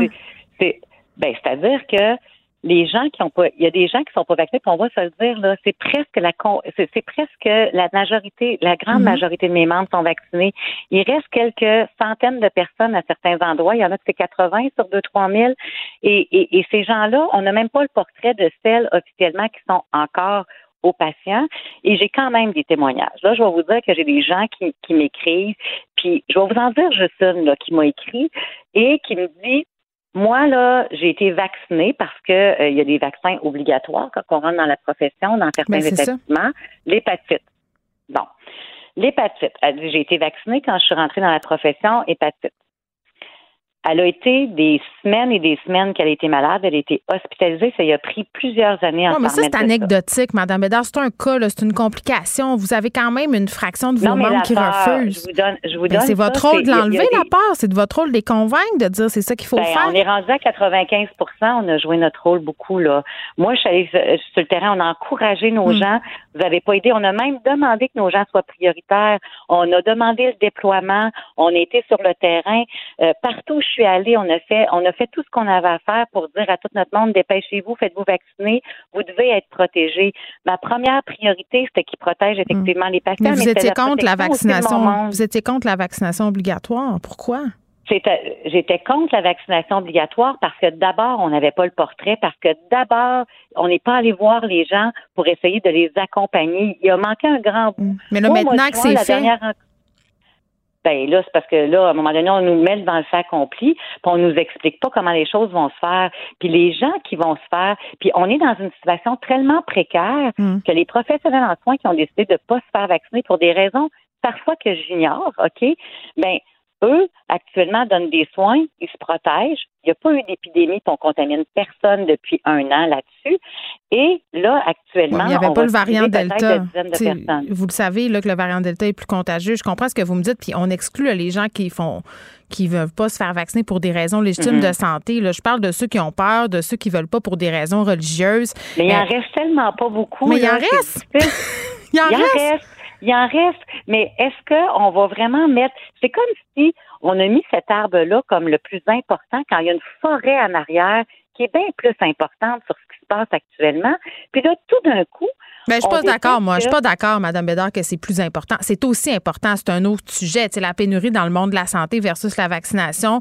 Puis de se servir de cet argument-là pour dire, ben, si vous obligez le personnel de la santé à se faire vacciner, la pénurie va s'aggraver. Je veux dire, c'est un peu de la démagogie, là. Les, les peu personnes qui restent, c'est plate à dire, on les a tenus par la main. On leur a expliqué, on leur a euh, expliqué tout ça, les avantages. On, tu sais, là, on est rendu à les obliger. On est rendu là. C'est plate, là. C'est comme, t'es rendu à a punir l'enfant. Tu sais, quand t'as social. tout expliqué. Je- oui, il y, a un, il y a un large consensus social, puis c'est c'est- pas populaire, puis c'est assez tabou de dire ben ça se peut que j'aille des, des bonnes professionnels en soins pour des raisons X qui leur appartiennent, qui sont Mhm. pas capables d'aller vers la vaccination. Et moi, je suis qui pour dire ouais, vous allez, même si il y en a quelques-unes qui ont des raisons personnelles Ouais, particulières, Mais vous allez qui, être tu sais? obligé. Puis en plus, comme syndicat, j'ai un devoir dans, dans, dans comme, comme syndicat de quand même euh, représenter des gens qui auraient des conditions particulières. Donc, j'ai aussi ça dans ma mission. Mais ça, on les exclut, les gens qui ont des conditions particulières. Là, on parle des gens qui ne Non, veulent pas pour des raisons obscures de religion. Là.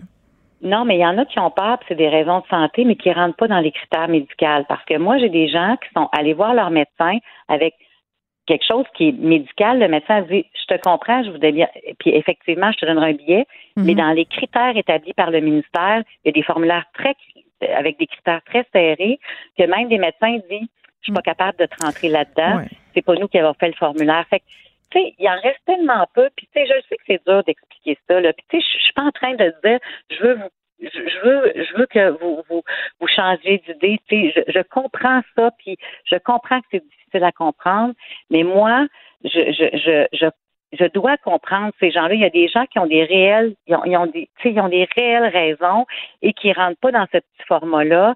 Et que ça Mais donc, s'il y en a si peu, non, mais s'il y en a si peu, Madame Bédard, donc on, on peut arrêter de sortir l'épouvantail de la pénurie de main-d'œuvre, puis on peut arrêter de dire que ces gens-là, on, en a- on peut, s'il y en a si peu, on Ben, peut les, on moi, peut je les dire, affecter à d'autres posez la tâches. question, je le dis, là, Oui. mais on s'entend-tu que je sors pas là-dessus pour en faire une bataille à chaque jour, là? Vous m'avez pas entendu. J'avais un mémoire à déposer, puis je fais pas d'entrevue juste pour dire je fais la bataille de ma vie là-dessus. Sauf que quand on Mm. me pose la question, je répète que mon organisation, voilà où elle est. Mais sinon, c'est pas ma lutte puis ma bataille actuellement. J'ai fait la lutte et encourager la vaccination au maximum. Je le fais encore à tous les jours quand je parle à, à des professionnels en soins. Es-tu vacciné?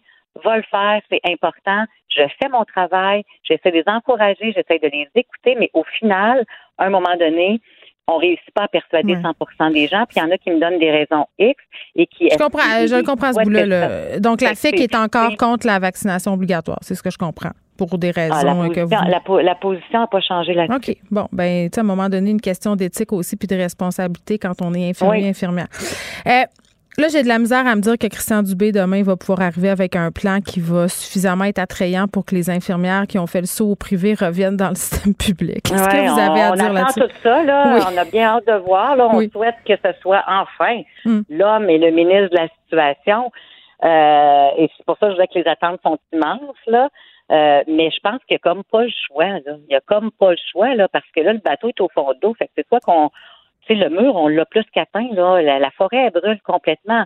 Donc, on espère que le PM, quand notre premier ministre dit qu'il dort plus, puis que là, il faut que ça fasse, Mm. ben, on espère, c'est lui qui a tous les pouvoirs, là, au Québec. Fait que si ça, ça fait pas le vrai, euh, j'appelle ça un wake-up call officiel qu'on attend depuis des années, Mm. ben là, euh, il y a un agenda caché, là, je sais pas c'est quoi, là, mais on, on veut complètement la dérive du système de santé publique. Mais c'est pas ça que j'entends. Alors demain, je vous le redis, les attentes sont immenses. On devra euh, voir euh, Ouais. comment il va faire ça, c'est quoi son plan?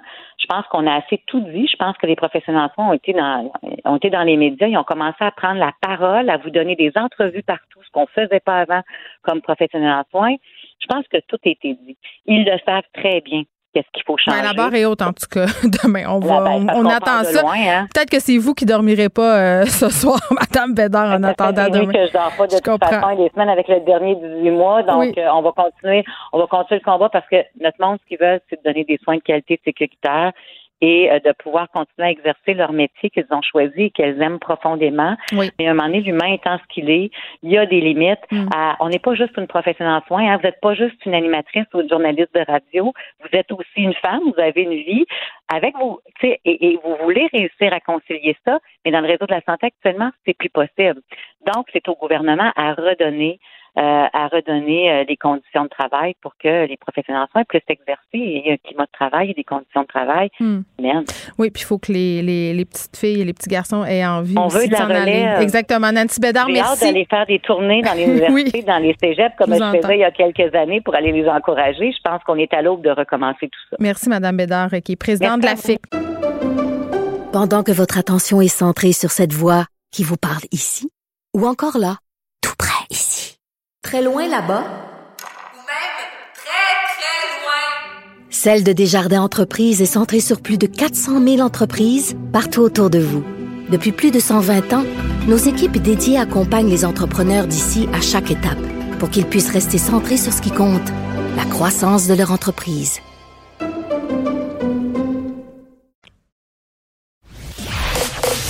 Vous écoutez Geneviève Peterson. Cube Radio. Cube Radio. Les rencontres de l'heure. Elsie Lefebvre et Marc-André Leclerc. La rencontre, Lefebvre, Leclerc. Elsie Marc-André, salut. Allô? Bon, on vient de se remettre de, zo- de nos élections euh, fédérales. On relève de brosse encore. Tu sais, moi, à mon âge, ça me prend 3-4 jours, là, fait que je m'en suis pas encore remise de mes élections euh, de lundi soir. Mais là, on s'en est pas encore mis, puis déjà, les élections euh, municipales, Elsie. Ben oui, donc euh, eux trépignent depuis des semaines parce que les élections municipales euh, sont appelées à date fixe depuis euh, 2005 déjà. Donc euh, eux, ça fait longtemps là, que c'est clair qu'ils partent en élection. Donc malheureusement pour eux, jeudi dernier, euh, ça a fait comme un flap parce qu'on est en élection euh, fédérale et donc leur lancement est un peu gâché. Et là, bon, ils ont l'espace, mais comme tu dis, on est épuisé, on n'a plus vraiment envie d'en entendre parler. Mais la bonne nouvelle pour eux, c'est que l'élection est très longue, donc c'est 55 jours. Donc, on a le temps de se mettre dedans. Donc, désespérez pas, chers élus municipaux, on arrive. Oui, euh, bon, Marc-André, euh, là, je voulais qu'on revienne sur les résultats de ce sondage euh, léger. Valérie Plante et Denis Coderre qui sont, pour ainsi dire, euh, au coude à coude, là. Oui, donc euh, d'autres sondages aussi, hein, donc ça vient avec les élections. Donc on avait des sondages fédéraux, là, on en revient là-dedans. On dirait qu'on on s'en sortira pas des élections cette année euh, de toutes sortes. Euh, puis qu'on voit ce qui se passe à l'Assemblée nationale, on est déjà en pré-campagne. Euh, donc euh, c'est ça, ils sont au coude à coude. Hein. Ce qu'on a vu, c'est que on voyait que M. Coder avait comme pris une avance lorsqu'il a fait son lancement, mais là, ça s'est resserré. Et ce qui va être intéressant de voir, dans plusieurs villes au Québec, les grosses villes, on en parlait la semaine dernière, c'est il y a beaucoup, il va y avoir du changement parce que les, les, les maires sortants ne se sont pas représentés. Euh, mais à Montréal, est-ce que le, tu sais, ce ce qui nous a tous sauté dans la face lundi soir avec les résultats de l'élection fédérale, c'est il n'y a pas de changement. Tu sais, un, deux sièges près, c'est les mêmes joueurs, c'est les mêmes formations avec le, le même euh, nombre de personnes dans leur équipe.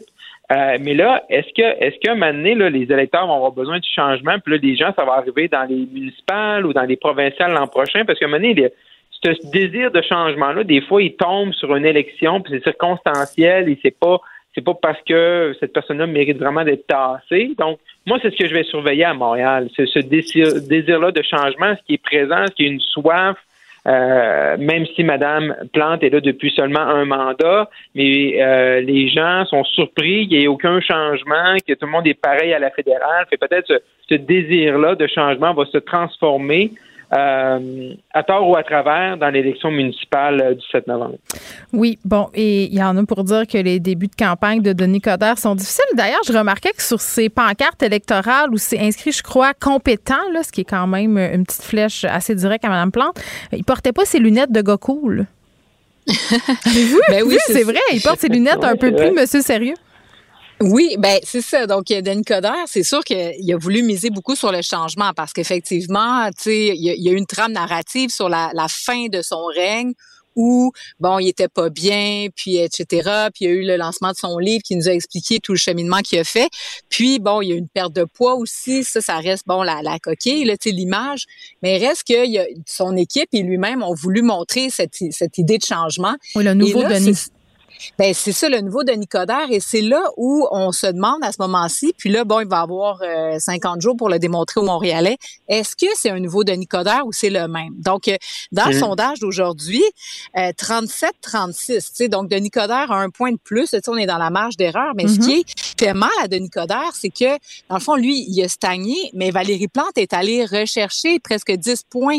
Donc, elle partait vraiment derrière. Puis l'autre élément, c'est que euh, au mois de mai dernier, là, au printemps, il y avait presque 50% des Montréalais qui étaient soit indécis, qui savaient pas, euh, tu sais, qui voulaient, euh, qui, qui appuyaient pas un des deux chefs. Et là, la marge a baissé à 14% Donc, on va le voir dans d'autres sondages si c'est une tendance, mais ça voudrait dire que les gens étaient comme insatisfaits de Valérie Plante, mais quand ils ont vu Denis Coderre euh, se repointer le bout du nez, tu sais, il y a eu des sorties moins bonnes. Tu sais, on se rappellera pendant la pandémie, à un moment donné, il nous a dit là, les parcs, on pouvait plus boire dans les parcs à 20 heures. C'est arrivé en même temps que son histoire de cellulaire. Non, et ça n'a pas bien Euh, été. Là. Il y a eu toute cette ça, histoire ouais. aussi euh, avec euh, Aline Nestor. Tu sais, c'est- Oui, fait eu prendre en photo avec du monde louche. Exact. Il a, il a reculé aussi sur la hauteur des édifices dans le centre-ville. La semaine passée, il est sorti sur le rêve Bellechasse, puis finalement, il a un peu reculé, puis en disant qu'il allait pas la démanteler, mais juste un côté, puis etc. Euh, Il a l'air de faire ça à la carte pas mal. Là. À la va comme je te pousse selon l'opinion publique. Exact. Puis moi, je, je dirais plus globalement pour lui, tu sais, s'il veut recentrer sa campagne ou en tout cas se lancer sur une meilleure base, c'est aussi le ton. Tu sais, il a l'air fâché, il a pas l'air content d'être là. Tu sais, donc euh, et en contrepartie de Valérie Plante, Madame Sourire, là, qui elle, elle se peut plus. Bon, peut-être qu'on peut s'équilibrer un peu des deux côtés, mais c'est ça. Euh, bon, euh, j'ai envie euh, qu'on re- reparle de ce relevage de brosse. Je pense qu'il y en a un qui a de la misère à se relever de son échec, on va le dire. Est-ce que Rin O'Toole va survivre à l'échec des conservateurs? Marc-André. Ça va être, ça va être difficile. Moi, j'ai joué dans, dans ce film-là. Oui, en avec Andrew Scheer, 2019. Oui, effectivement. J'étais chef de cabinet, fait que j'ai vécu là, le, un mois après la après l'élection, après la- la- la- le fait qu'on que les conservateurs n'avaient pas remporté. Euh, Puis ça brasse, hein. C'est jamais le fun. C'est pas c'est pas pas le mois le plus agréable de ma vie. Euh, t'es dans le navire, t'essaies de sauver le navire, mais quand, quand le navire prend l'eau, et ce que je vois, ce que je vois des- dans les dernières heures, j'ai parlé à beaucoup de, de gens impliqués, des candidats, des, des gens qui ont été élus, d'autres qui n'ont pas été élus, des anciens euh, députés un peu partout au pays. Puis il n'y a pas de grogne au Québec pour M. O'Toole. Les, les, les- les candidats, les députés sont, sont quand même prêts à lui donner une deuxième chance. Mais on voit que dans le reste du pays, euh, il y a même un des conseillers, là, euh, Bert Chen, qui, siège sur le- l'espèce de CA du parti, le Conseil national. Il a lancé une pétition en ligne pour inviter les gens. Je peux te poser une euh, question euh, euh, naïve, un peu peut-être, euh, Marc-André. Là, je connais pas beaucoup les conservateurs. Là, on dit que Rin O'Toole peut-être aurait trop recentré son parti. C'est peut-être ça qui aurait coûté des électeurs. Ça, c'est une chose, mais il me semble, ça fait pas longtemps qu'il est là, M. O'Toole. Pourquoi, après seulement une salve là, de résultats décevants, on lui montrerait tout de suite la porte? C'est comme ça que ça marche en politique. T'as pas le temps de faire tes preuves. Hmm. Non, c'est ça. bizarre. Mais, mais- mais- mais c'est ça, effectivement. Le point positif pour lui qui va l'aider, justement, c'est là, les, les gens avec M. Shea ont dit une fois, c'est assez, on change. Ouais. Là, l'appétit de repartir en course de leadership. Parce que il Mané, il cherche-tu un messie ou pas, là? Je- Non, c'est ça, Mané. Faut que tu donnes la, la- la chance à quelqu'un de, de se pratiquer, d'apprendre tout ça. Ce qui joue contre M. O'Toole, c'est que M. O'Toole, durant la course à la chefferie, pendant la pandémie, que personne n'a suivi, probablement sauf moi et quelques-uns, ben, il a fait, il y avait vraiment une plateforme euh, très, très, très à droite, puis il y a- parce qu'il se prenait contre Peter, Peter McKay, qui est un ancien progressiste conservateur, fait qu'il dit, moi, je vais être plus à droite que Peter McKay. Puis rendu à l'élection, il est plus à gauche que Peter McKay. Ouais. C'est comme s'il y a toujours eu ce caillou-là de, de sa campagne au leadership où il a pas dit vraiment qu'est-ce qu'il allait faire durant la campagne. Fait qu'il y en a qui l'ont appuyé puis ils disent, à ta peu, là, tu sais, tu nous as pas dit ton plan de match, tu t'es présenté sur un, là, tu te présentes un nouveau jour, mais au leadership, un an avant, c'était pas ça. Fait que ça, je pense que c'est ça qui reste un goût amer des gens qui l'ont appuyé lors de, de la course au leadership en 2020. Hmm, oui. Bon, et Elsie, est-ce que tu voulais ajouter quelque chose sur Oui, euh, ben-? Oui. Ben, j'ajouterais que ce qui complique les choses, c'est que, comme Marc-André l'a super bien exposé, tu sais, il y a eu un recentrage, puis le recentrage n'a pas donné aucun résultat. Donc, au Québec, c'est resté vraiment là pareil, tu sais, 10 députés. On verra peut-être un de plus dans Trois-Rivières, mais c'est la même chose en Ontario, même qu'il y a eu les, des légères pertes, puis en Colombie-Britannique. Donc, même dans les secteurs où, euh, disons, le recentrage aurait dû être profitable, ben, ça n'a pas fonctionné. Donc, et lui, tu sais, est issu de, de la région de Toronto, a pas non plus livré, entre guillemets, sa province. Donc, les gens de l'Ouest sont comme, ben, tu sais, est-ce qu'il y a un potentiel de croissance avec lui?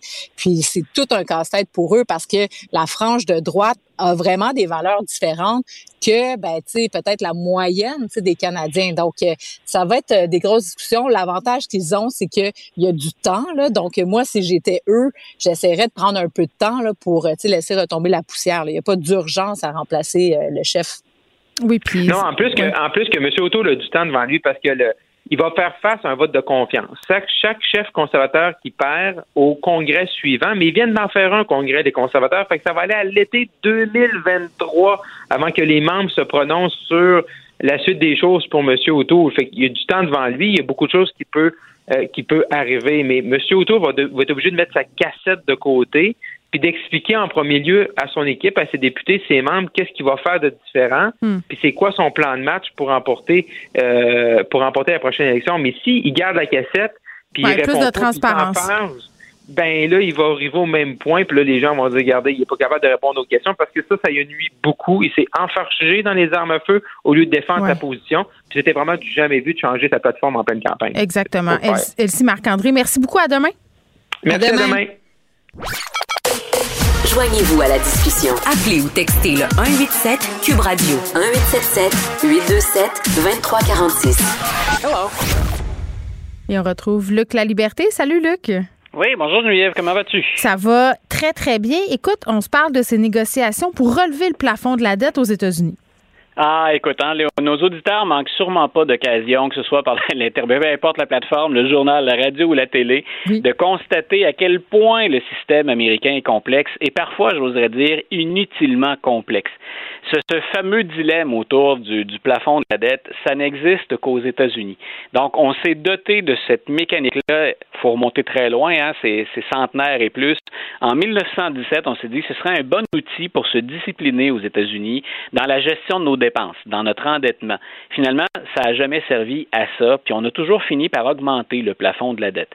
On procède à ces ajustements-là un peu partout dans les pays occidentaux qui ont des économies qui, qui, se ressemblent ou qui ont des affinités.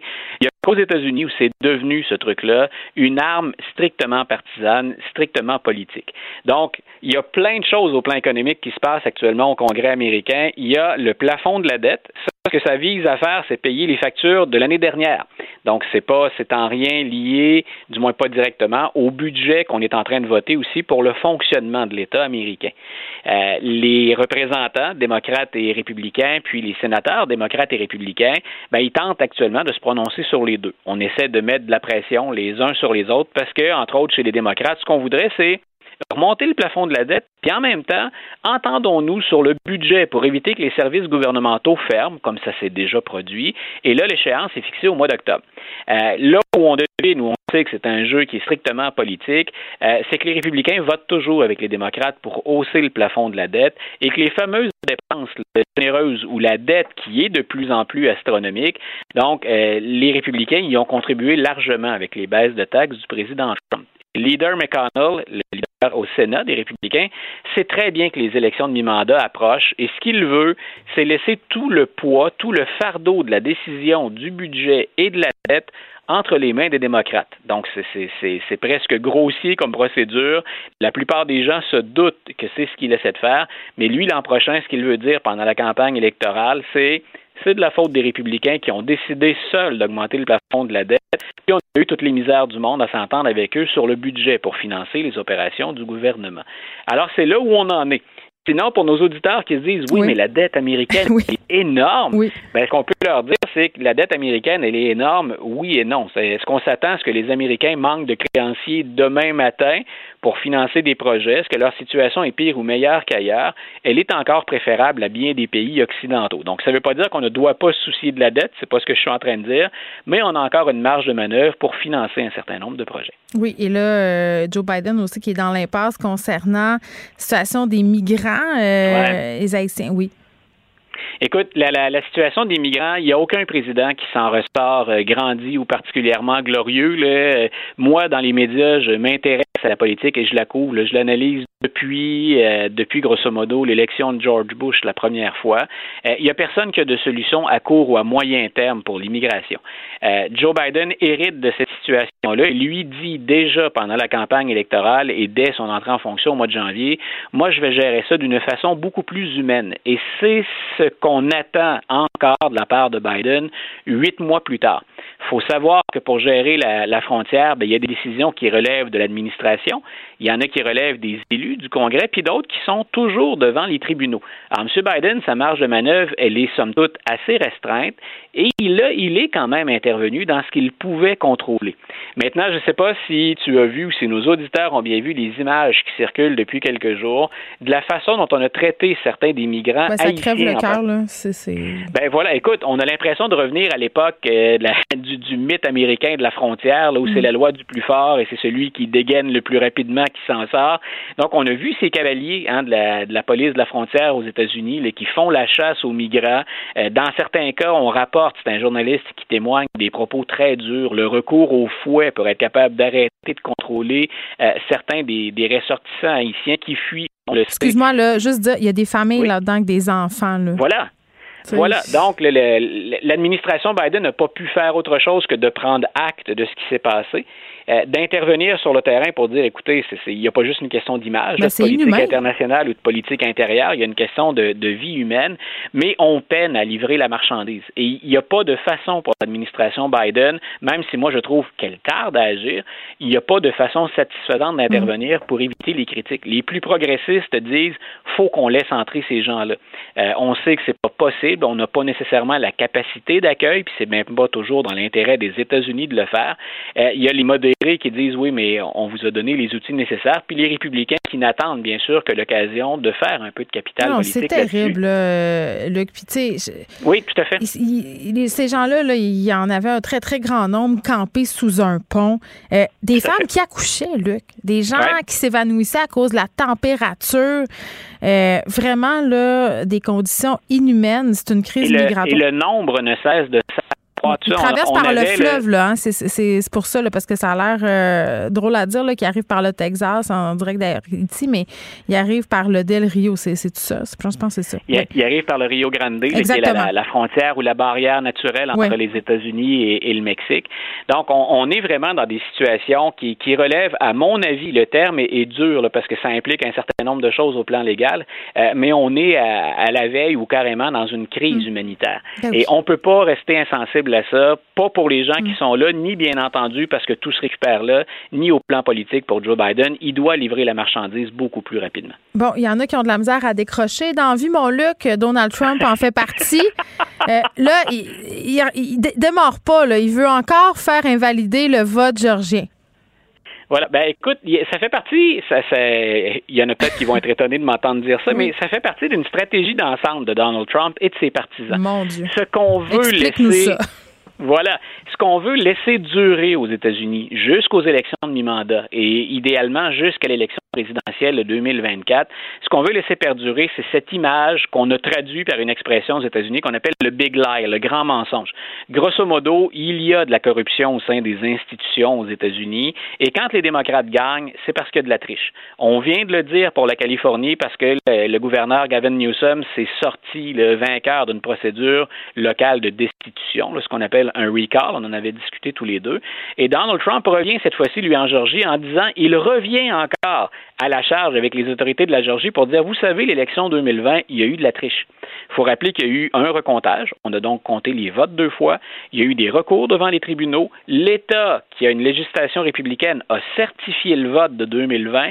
Et malgré tout ça, M. Trump revient, lui, en disant Je vous écris une très longue lettre dans laquelle je vous affirme qu'il y a eu de la corruption, qu'il y a eu de la triche. dans Mais c'est quoi? euh, Parce que là, il y a eu tout ça, là, tu viens de nous le dire. Là. On a quand même Oui. fait nos devoirs pour prouver à la population, euh, pour pas qu'il y ait une perte de confiance envers la démocratie. c'est assez fondamental. Merci. Là.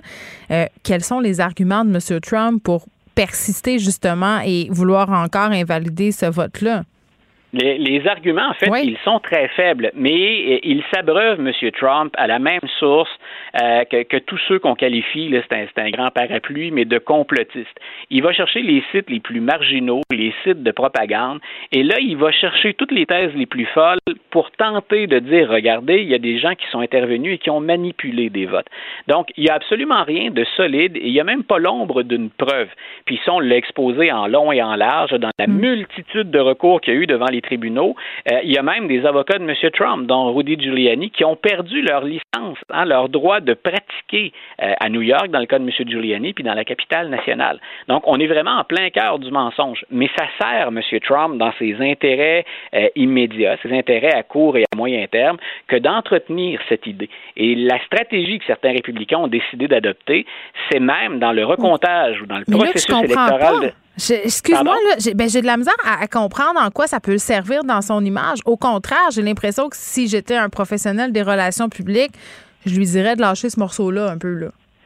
Ben, l'avantage qu'il en tire, c'est que si tu réussis à semer suffisamment le doute, et c'est exactement Ah, ce que j'allais ce que j'allais te confirmer par la suite, c'est Mm. que ça te permet d'intervenir au niveau d'un État parce que c'est pas le gouvernement fédéral qui fait les lois électorales. Euh, Quand, quand vient le temps de gérer le dépouillement du vote, ça se fait au plan local, dans l'État. Et on s'est rendu compte que dans des États républicains, et là c'est un mouvement qui prend de l'ampleur, on est en train de politiser des fonctions qui étaient jusqu'à maintenant neutres au moment des élections. Donc en fait, on est en train de planter les graines d'une éventuelle ou d'une possible corruption électorale parce que ce seraient des partisans politiques Ben, c'est ça. républicains. qui Puis là, on vient jouer, euh, on vient jouer dans les peurs fondamentales des Américains, la méfiance envers Voilà. leur système politique. Donc, c'est quand même des pas pires pitons sur lesquels appuyer. Merci, Luc, la liberté. Un grand plaisir. Bye bye. Pendant que votre attention est centrée sur vos urgences du matin, vos réunions d'affaires du midi, votre retour à la maison ou votre emploi du soir, celle de Desjardins Entreprises est centrée sur plus de 400 000 entreprises à toute heure du jour. Grâce à notre connaissance des secteurs d'activité et à notre accompagnement spécialisé, nous aidons les entrepreneurs à relever chaque défi pour qu'ils puissent rester centrés sur ce qui compte, le développement de leur entreprise.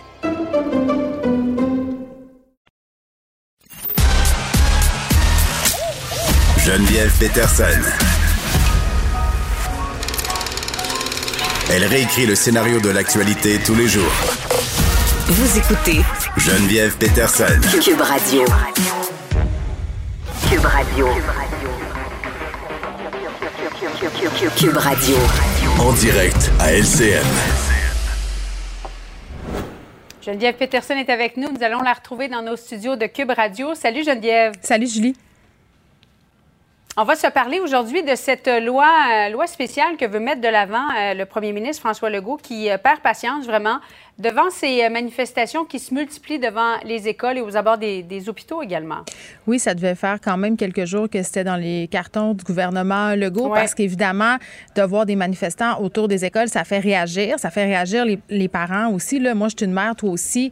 Euh, si je voyais des antivax se pointer à l'école de mes enfants, euh, les intimider, les invectiver, chanter des chansons, Fort est à parier, Julie, là, que je deviendrais mauvaise. Je me transformerais peut-être en lionne. Et euh, l'avènement de cette loi-là, demain, j'ai envie de te dire que c'était grand temps parce que là, on voit des initiatives citoyennes euh, qui sont positives quand Mhm. même, là, mais qui ont un potentiel assez explosif. Il y a des parents qui sont allés faire la chaîne autour des écoles, euh, de certaines écoles, pour empêcher des manifestations anti-vax. Euh, Il y a aussi un groupe de parents, euh, huit parents qui se sont pointés dans une école du nord de Montréal cette semaine pour faire jouer une chanson. Eye of the Mhm. Tiger, OK?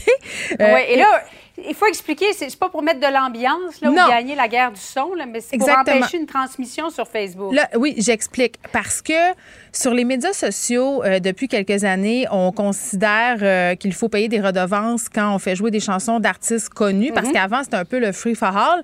Euh, et Eyes of the Tiger, c'est la chanson que les robots qui font la police là, de cette question de droit d'auteur-là sur les médias sociaux ont le plus de Oui. facilité Donc, ces gens-là se sont pointés avec des, des, des mégaphones, des haut-parleurs euh, pour faire jouer cette chanson-là très fort, de façon à ce que dans la retransmission de ces vidéos, parce qu'on le sait, les manifestants anti-vax ont pris pour habitude, ce qui est très, très douteux, là, de retransmettre leurs actions en Facebook Live, donc de filmer des enfants, des personnes mineures. Donc, déjà là, le problème est là. Exactement. Donc, avec cette chanson-là, le robot intercepte et ça empêcherait la diffusion euh, en live de ces vidéos-là. Donc, ça les empêcherait, si on veut, d'avoir un impact. effectivement. Exactement. Ouais. Euh, Il faut savoir que c'est une technique qui a été utilisée aux États-Unis par les policiers pendant les manifestations autour du Black Lives Matter puis autour euh, de la brutalité policière.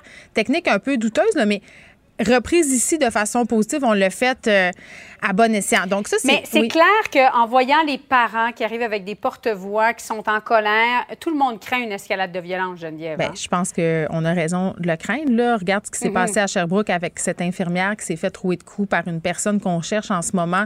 Euh, on prétendait qu'elle aurait vacciné sa femme contre son consentement. Euh, moi, pour avoir parlé à un de ces papas-là euh, qui est allé avec le porte-voix, le ton a un peu monté. Les antivax sont intenses, sont pas contents de te voir arriver. Je parlais aussi avec une jeune fille à l'école secondaire Robert Gravel où des manifestations ont eu lieu qui me disait ben moi j'ai eu peur, je me sentais intimidée. Le professeur savait pas trop quoi faire 45 minutes avant que le. SPVM arrive. Puis la police pouvait pas faire grand-chose. Julie, il y a pas de loi Tu sais, jusqu'à aujourd'hui. Ben, en fait, c'est ça, c'est qu'ils émettent des contraventions, mais le lendemain, ces gens-là recommencent. Ben, ils émettent des contraventions. Ces pauvres policiers, ils émettent des contraventions avec ce qu'ils peuvent. Là, là dans ce cas-ci, c'était utilisation du porte-voix, bruit, euh, nuisance. Mhm. Tu sais, je veux dire, là, avec cette loi-là, ils vont pouvoir agir. Puis c'est une loi qui est calquée un peu euh, sur ce qu'on retrouve là, autour des cliniques d'avortement. Là, tu pourras pas t'approcher à moins de 50 mètres des écoles. Moi, je souhaiterais ça voir étendu euh, aux hôpitaux, peut-être même aux garderies. C'est pas interdire de manifester, là, c'est interdire de manifester. Mais elle est là, la nuance, Mais parce oui. qu'on veut pas empêcher après ça les, les infirmières de manifester près des, hôpitaux ou les enseignants près des écoles non plus. Là. Ben, puis hier, je posais la question du spécialiste des droits qui disait qu'avec euh, euh, une loi comme ça qu'on s'apprête à passer, ça serait pas du tout ça euh, qui, qui arriverait. Je sais qu'il y a des gens qui ont des Mhm. inquiétudes à ce niveau-là. Puis on le répète, c'est important. là, le droit de manifester, c'est fondamental. C'est à la base de notre démocratie presque. Donc, évidemment, les gens qui sont anti-vaccins ont le droit d'être anti-vaccins. Mais comme je le répète souvent, là, aller manifester là où ça compte et laisser les enfants, le personnel de la santé en paix. Oui. Voilà. Alors, on va suivre ça de près. Ça devrait être adopté là, demain. Mais est-ce que ça va prendre quelques heures si Claire Merci. Sanson Oui. s'y oppose ou ça va être adopté à l'unanimité? C'est ce qu'on va voir. On espère que Mme beaucoup, Sanson euh, Bonne se range, oui, se du bon côté. Merci beaucoup. Pendant que votre attention est centrée sur cette voix qui vous parle ici, ou encore là, tout près ici, très loin là-bas, Celle de Desjardins Entreprises est centrée sur plus de 400 000 entreprises partout autour de vous. Depuis plus de 120 ans, nos équipes dédiées accompagnent les entrepreneurs d'ici à chaque étape pour qu'ils puissent rester centrés sur ce qui compte, la croissance de leur entreprise. Geneviève Peterson. Brillante et éloquente, elle expose toutes les facettes de l'actualité. Dany Saint-Pierre, C'est la base de tout, ça vaut la peine. Geneviève Peterson, C'est parce que c'est dur de revenir en arrière. la rencontre. C'était ça la culture. C'était même supposé être comme ça qu'on apprenait. Ça se fait bien. Faut regarder ça avec un œil pas mal plus curieux, je pense. La rencontre Saint-Pierre Peterson. Dani, salut. Allô? Tu voulais revenir euh, sur cette histoire vraiment euh, sordide, euh, triste aussi, un ado tué. Euh, et là, quand on apprend les circonstances, c'est là qu'on tombe en bas de notre chaise. Déjà qu'un ado tué en soi, euh, c'est terrible, mais tué pour 30 grammes de potes et une PlayStation, Dani. Ben, c'est surtout que c'était tout à fait random. Quand tu regardes ça, les faits sont quand même assez simples. Tristan Boudreau-Boyer a été tué euh, par des gars qui voulaient faire un vol à la main armée. Euh, il était à la chute. C'est des gars de Montréal avec un, un- quelqu'un d'intérieur qui qui sont rassemblés pour aller à un endroit, ça n'a pas été fructueux, fait qu'ils ont été euh, chez ce, garçon-là, qui semble-t-il avait peut-être des réserves à la maison. Euh, ils sont entrés, euh, puis il y a une d'eux, ils ont aspergé le père euh, de porte de Cayenne, l'autre gars, Tristan, lui, était nu, s'est fait immobiliser, s'est fait poignarder au cœur. Ils sont partis avec une once de potes puis une console désuète, à mon avis. Tu sais, comme, c'est un cauchemar, ce truc-là. C'est un cauchemar pour les parents. Puis je me suis mis à réfléchir un peu sur euh, à quel, tu sais, moi j'ai quand même des couronnes, là. puis euh, des garçons comme ça, moi j'en étais un, euh, comme Tristan, où euh, j'avais un stage de pote à la maison. Puis euh, plein de mes amis étaient comme ça, puis je me dis, est-ce qu'on en est rendu là? Est-ce qu'on est rendu à, à vouloir vivre des émotions fortes, puis à essayer des affaires en gang, à se déplacer de loin? Euh, Est-ce que c'était ça le vrai motif? Tu sais, ça fait un headline qui est très, très fort. Il a été tué pour une console. Quand tu regardes ça, tu fais comme Christy, est-ce que la violence est rendue à ce point exacerbée? Moi, comme parent, je suis absolument traumatisé. Là. Je me dis, une chance que j'ai des filles, tu sais, même si c'est un stéréotype, on se dit Mais que... là, tu dis que c'est par hasard euh, qu'il aurait choisi euh, cette cible-là. Donc, fille ou Non, je pense garçon. pas que c'est je pense pas que c'est par hasard. C'est pas très clair dans tout ce que j'ai euh, j'ai fouiné en tant que tel. Je pense qu'on on, on suspectait qu'il avait du stock à la maison. Ah, c'est ça. Là, tu sais, une, une once de pote, là, aujourd'hui, ça coûte pas très, très cher, puis c'est quand même facile à trouver. De tuer quelqu'un pour ça. Euh, le parent à moi est complètement outré. Tu sais, je disais, euh, je disais ce matin euh, les commentaires euh, des proches de la victime, euh, puis c'était tout à fait à glacer le sang. Je me dis, Christy, OK, là, on envoie quatre jeunes dans le système. Euh, il y a deux peines de 18 ans de prison, une peine de 5, une peine pour le chauffeur, de 50, euh, 50 jours d'incarcération euh, qui ne sont pas continus.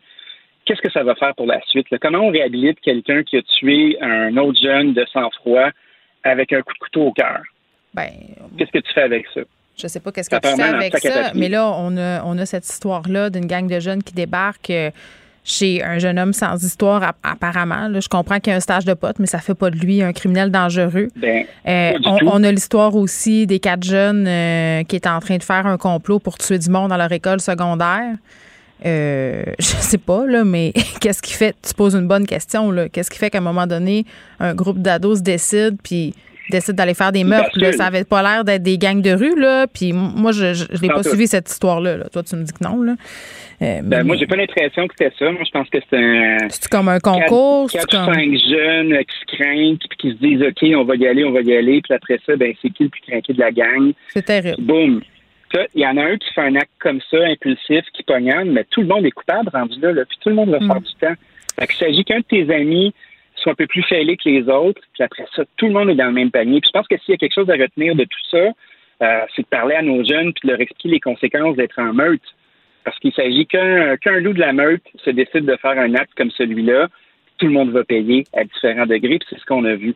En tout cas, moi, je en parler avec toi parce que, comme parent, puis je sais que tes parents, toi aussi, tu fais comme, ish, c'était notre enfant, là, qui était dans ça, sans histoire, là, tu te dis, OK, c'est un peu, euh, c'est un peu tout croche, mais en même temps, c'est un jeune, euh, il fume du weed, euh, ah, c'est pas si grave que ça, puis après ça, boum, ça arrive, là, ta vie bascule de bord en bord. On offre bien entendu euh, nos condoléances à la famille de ce jeune-là Oui. qui est mort Tout pour rien. j'ai envie de te dire, puis j'ai envie de dire aussi que même les jeunes qui meurent dans des conflits qui sont liés euh, aux gangs de rue et tout ça, à mon sens, meurent aussi pour rien. Il n'y a, rien qui mérite qu'on perde la vie pour des allégeances et pour des échauffourées comme ça. Euh, terrible, euh, terrible histoire, Dani. Euh, dans un tout autre registre, campagne municipale, on vient de se sortir Ben de la oui. campagne fédérale et là, ce qu'on apprend, un sondage léger qui nous apprend que Plante et Coder sont nés à nez. Oui, ils sont nés à nez, puis après ça, on a commencé à faire des petites analyses, hein, tu sais, parce que là, ça va être le royaume du sondage bientôt qui va nous dire euh, de quel vent euh, de quel vent ça va aller, est-ce que ça va aller un petit peu à gauche, un petit peu à droite? C'est drôle parce que ce matin, je lisais euh, deux annonces, parce que nos deux candidats à la mairie, la mairesse sortante et le maire aspirant, hein, euh, le maire autoproclamé Coder, c'est quand même assez drôle, là, on l'a vu faire des annonces tout au long de l'année. Euh, tu fais, il y a deux types d'électorats. Euh, Monsieur Coder, un électorat qui est plus en périphérie de l'île de Montréal, qui est plus âgé, euh, qui, a- des différents enjeux que des gens qui sont, eux, plus au centre, en bas de 35 ans, qui, euh, qui sont l'électorat de Mme Plante. Ce matin, on avait une grande annonce où il va y avoir 60 000 logements sociaux qui vont être pris en charge par la ville, avec la ville qui veut acheter des terrains euh, tout au long de la ligne bleue, euh, acheter ou utiliser des terrains duquel elle est propriétaire pour créer du logement social, pour organiser euh, des prêts de longue durée à des promoteurs qui voudraient se commettre à faire du logement social, puis s'impliquer dans la gestion de ces, lo- ces logements-là pour essayer de garder Montréal comme ville abordable parce que c'est de moins en moins, moins en moins facile. Puis on pense souvent que que la panacée, c'est la propriété, puis tu te dis, OK, ben moi, je vais avoir accès à la propriété, mais pour beaucoup de gens, être propriétaire, c'est pas nécessairement une option. Euh, Mm. C'est de moins en moins facile d'avoir le cash down pour être capable de pouvoir se dire propriétaire sur l'île de Montréal. Donc, je pense que ce qui va être important, c'est justement d'avoir des gestes qui sont forts comme celui-là pour être capable de pouvoir avoir des locataires à Montréal, d'avoir des gens de toutes sortes de niveaux, de toutes sortes de milieux qui peuvent se côtoyer. Puis c'est pas juste euh, Bon, j'ai l'impression moyens c'est- d'habiter en ville. J'ai l'impression que c'est de moins en moins vrai et, et j'ai pas, je suis pas sur cette idée qu'on est en train de vouloir arranger les affaires. Là, je voyais euh, les associations d'agents immobiliers sortir pour dire que les agents avaient rien à voir avec la crise, avec la surenchère, puis tout ça. On est comme en train Ben oui. d'accepter notre propre sort en se disant, ben écoutez, c'est l'offre et la demande, c'est comme ça, comme ça, on pouvait pas mettre des plafonds, limiter la spéculation. Juste, tu mettais des impôts d'année aux flipeux de condos puis aux flipeux d'affaires qui habitent dans leur maison rénovée deux ans avant de la reflipper à une autre personne, faire un profit mongol. Là. Ben déjà là, là, on serait pas mal mieux avancé. Euh, Je pense que le fait de vous, que la ville ait la volonté, euh, puis l'organisation de Mme Plante ait la volonté de créer justement, euh, de combler le retard de logements sociaux, puis de devenir promoteur de cette idée-là, puis de pouvoir accélérer le processus, moi, je vois en ça une solution. C'est quand tu regardes la Mhm. deuxième annonce qui concernait M. Coder aujourd'hui, on fait, bon, Montréal, sous le règne de M. Coder, va être une ville qui va être plus propre. Les dépôts euh, sauvages, là, par exemple des dépôts de construction là, où des déchets vont être dégarnis en dedans de 48 heures. On va faire la chasse au graffiti. On va mettre du monde pour nettoyer les rues. Fait que tu fais, hey, ça, c'est deux beaux enjeux bien différents. Hein? T'en as un qui va vouloir gouverner pour les gens qui sont déjà en place, puis qui ont les moyens, puis qui payent des taxes pour avoir des services. Puis après ça, ben, tu as, une autre organisation qui, elle, essaie de favoriser une mixité, puis de trouver une solution à quelque chose qui nous pop d'en Mm. face à l'orée de chaque euh, jour Mais- du déménagement. Hum. Tu crois-tu à ça, toi, le nouveau Coder? Pas en tout, pas une seconde. Quand je regarde son enseigne, là, puis je vois la face de... J'ai l'impression que c'est quelqu'un qui veut envoyer des drinks à des filles cute. Mais, comme- Oui, mais au-delà de son image, là, euh, tu sais, le Coder revanchard, euh, batailleur, euh, qui aime bien donner des coups en bas de la ceinture, tu sais, juste son slogan sur sa pancarte, compétent, là. Tu sais, Ben c'est oui. c'est de dire que la mairesse Plante est une incompétente. C'est encore une attaque. Je veux dire, c'est ça le nouveau Coder, c'est quelqu'un qui attaque ses adversaires et, et qui, je trouve ça à la limite misogyne, là même. Là, je sais pas. C'est peut-être Ben, moi, moi, qui hallucine, qui est c'est dans une un- mauvaise journée, là, mais je trouve que c'est comme pas un super bon slogan, compétent. Ben, tu sais, ce que je remarque, moi, c'est que M. Coder a le sens de la formule. Ouais, mais c'est pas rassembleur. Il disait qu'il voulait Non, Il est rassembler. d'outils, il est toujours devant. euh, puis après ça, ben, il y a des gens qui se greffent à son équipe. Il y a des gens de qualité. Tu sais, il y a quand même des, des candidats euh, que, que la population connaît. Tu sais, je pense à Heidi Hollinger. Il y a Ashley Thornton aussi, qui est une, une fille que je connais bien, qui est en cuisine, qui, euh, qui était candidate au chef il y a plusieurs années. Tu sais, c'est quand même adjoint à des gens, à des gens de qualité un peu partout qui veulent s'impliquer. Mais tu sais, souvent, euh, ce qui est le souci avec l'administra- l'administration de Mme Plante, c'est leur façon de communiquer, d'être capable de, vendre leurs idées, parce que la plupart des, trucs qui ont été mis en place, puis quand je pense aux rêves, quand je pense au réaménagement de l'avenue des Pins, quand je pense à la piétonisation de l'avenue du Mont-Royal, ben tu sais, on a eu de la moulée à chroniqueur pendant très, très, très longtemps, de dire ben non, ça se peut pas, ça se tiendra pas. Quand tu vis dans le milieu, quand tu es là, quand tu es un payeur de taxes qui habite sur le territoire, puis t'es pas à Repentigny ou à Terrebonne, ou t'es pogné à aller travailler en ville, ben c'est sûr que c'est très, très, très différent. Puis la perception n'est pas la même parce que nous, on habite ici. La vraie question qu'il faut se poser à un moment donné, c'est est-ce que Montréal a tant besoin de ça des couronnes? Est-ce qu'on est capable de s'organiser pour qu'à même la population de Montréal, on soit capable de fonctionner où on a besoin d'avoir le trafic entrant puis sortant parce qu'on veut avoir des gens qui viennent travailler à Montréal puis dépenser à Montréal puis parquer leur char à Montréal puis euh, d'avoir des grands euh, logements euh, commerciaux locatifs pour que les bureaux soient à Montréal. Tu sais, Est-ce que l'avenir des villes va passer par le fait qu'on va casser ce rythme-là? Je ne sais pas. C'est intéressant à considérer. Oui, c'est une bonne question. Euh, merci, Dani. Merci beaucoup. À demain. Bye bye.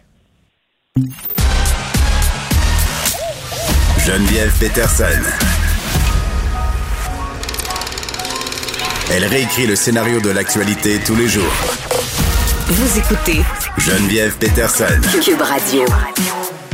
Dans quelques instants, on va parler avec Marc-André Chagnon, Isabelle euh, Lucier, qui sont directeurs euh, de recherche et prévention à Lucilab, une nouvelle application mise en place pour prévenir la maladie d'Alzheimer. Moi, je savais même pas euh, que ça existait, mais, juste avant euh, qu'on leur parle, je veux qu'on revienne un peu sur ce que Dani disait sur est-ce que Montréal peut se passer de ses couronnes. Et là, je m'en veux.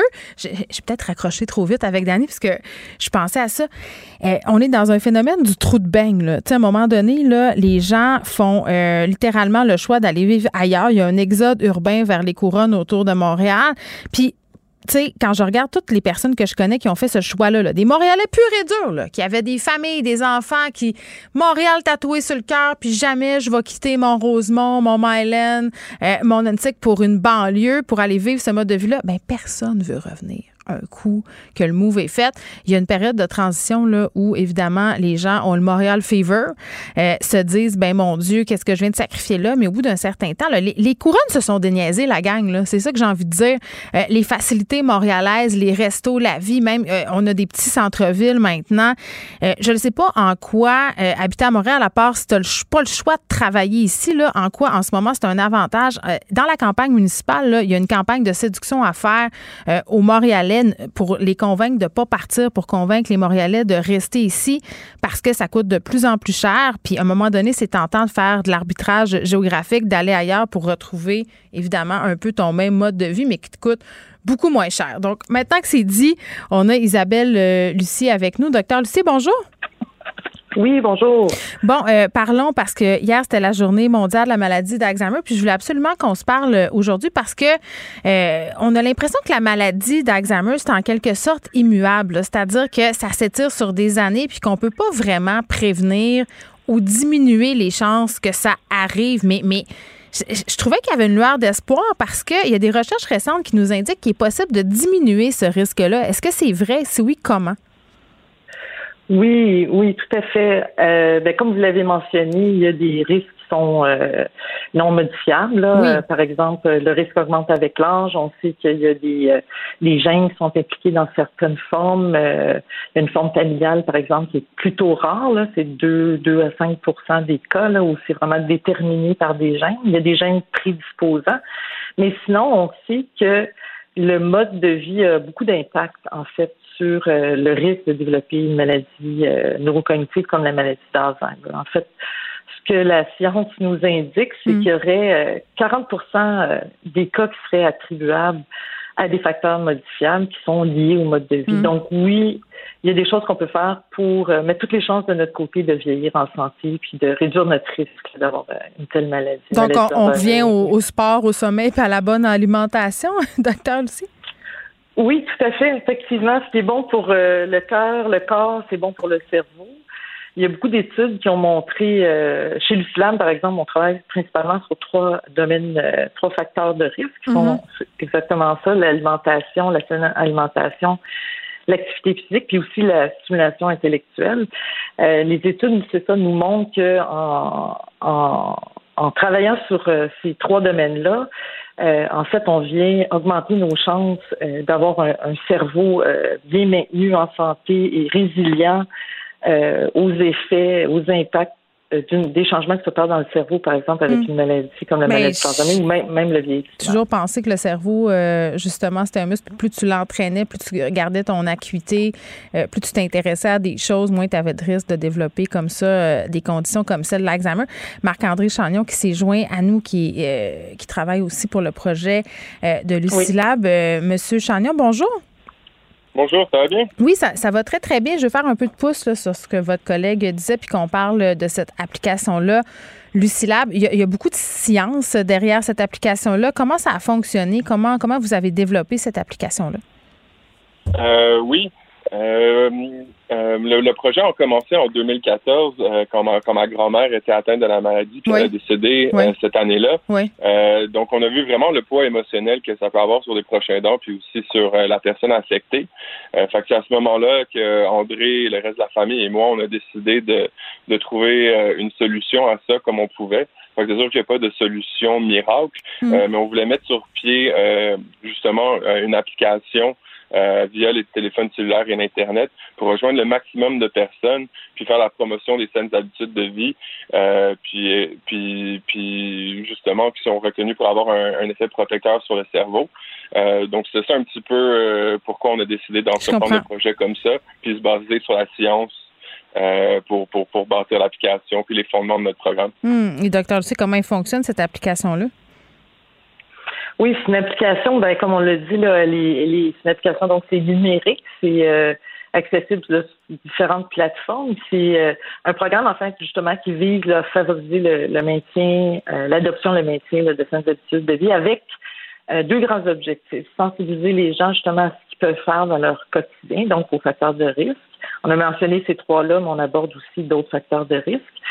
Euh, et de les accompagner avec euh, le support d'un conseiller en saines habitudes de vie pour justement euh, les aider à faire toute cette démarche de faire des changements dans leur quotidien, dans leur mode de vie, d'intégrer des nouvelles, des nouvelles habitudes. Est-ce que je comprends que cette application-là s'adresse aux gens qui sont pas atteints de la maladie, mais qu'elle peut aussi être utile aux gens qui en sont atteints? Est-ce que c'est ça que je comprends ou je comprends mal? Pour le, pour le moment, on vise des personnes qui n'ont pas de troubles ah, Donc, on ne travaille pas chez les personnes atteintes. On est du côté de la, de la prévention. Puis c'est ça, ce qu'on souhaite, c'est vraiment de les accompagner là, euh, de façon très personnalisée. on n'offre pas, par exemple, comme dans d'autres programmes, ce qui peut être très bien aussi, là, mais c'est un programme tout prêt. Là. Euh, suivez cette diète-là pendant 10 semaines, faites ce programme d'exercice. Nous, on va vraiment avec les besoins, la situation de la personne ses motivations, ses barrières, ses aspirations, puis on bâtit avec cette, avec la personne, avec le participant, hmm. tout un plan d'action, des objectifs qu'on fait pas à pas pour arriver à euh, augmenter notre activité physique, par exemple, euh, adhérer à une meilleure alimentation. Tout ça, des, petits pas pour euh, augmenter en fait justement le, donc moi je pourrais m'inscrire moi je pourrais m'inscrire et là tout à coup j'ai un plan pour justement améliorer mes habitudes de vie fait que ça c'est intéressant mais ma question quand même puis je pense que beaucoup de gens sont en train de se la poser si j'ai des prédispositions génétiques docteur Lucie, à avoir la maladie d'Alzheimer, c'est-à-dire qu'il y en a dans ma famille.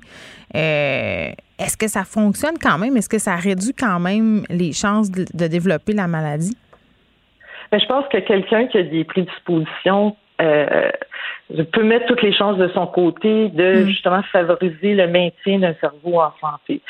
Euh, en, faisant toutes ces démarches-là, mais on, on, rend notre cerveau en quelque sorte là, plus efficace, plus résilient, mieux maintenu, ce qui fait qu'il pourrait, par exemple, euh, avoir un impact moindre de la maladie, ralentir l'arrivée des symptômes. Vous savez, il y a, c'est ça, il y a, plusieurs possibilités, il n'y a pas de garantie, mais on met toutes les chances de notre côté. Mm en euh, adhérant à des bonnes habitudes de vie dans notre quotidien. Bon, ça s'appelle euh, Lucie, l'application L-U-C-I. On peut se la procurer euh, sur l'App Store et sur les systèmes Android aussi, j'imagine. Marc-André Chagnon, merci Isabelle Lucie aussi. On se parlait de cette application développée par Lucie Lab. Hier, c'était la journée mondiale de la maladie d'Alzheimer. Pendant que votre attention est centrée sur cette voix qui vous parle ici, ou encore là, tout près ici, très loin là-bas,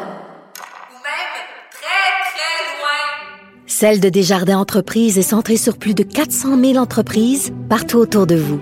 Depuis plus de 120 ans, nos équipes dédiées accompagnent les entrepreneurs d'ici à chaque étape pour qu'ils puissent rester centrés sur ce qui compte, la croissance de leur entreprise.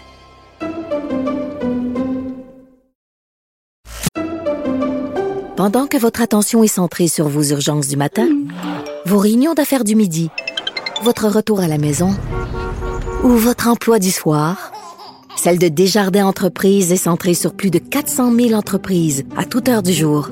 Grâce à notre connaissance des secteurs d'activité et à notre accompagnement spécialisé, nous aidons les entrepreneurs à relever chaque défi pour qu'ils puissent rester centrés sur ce qui compte, le développement de leur entreprise.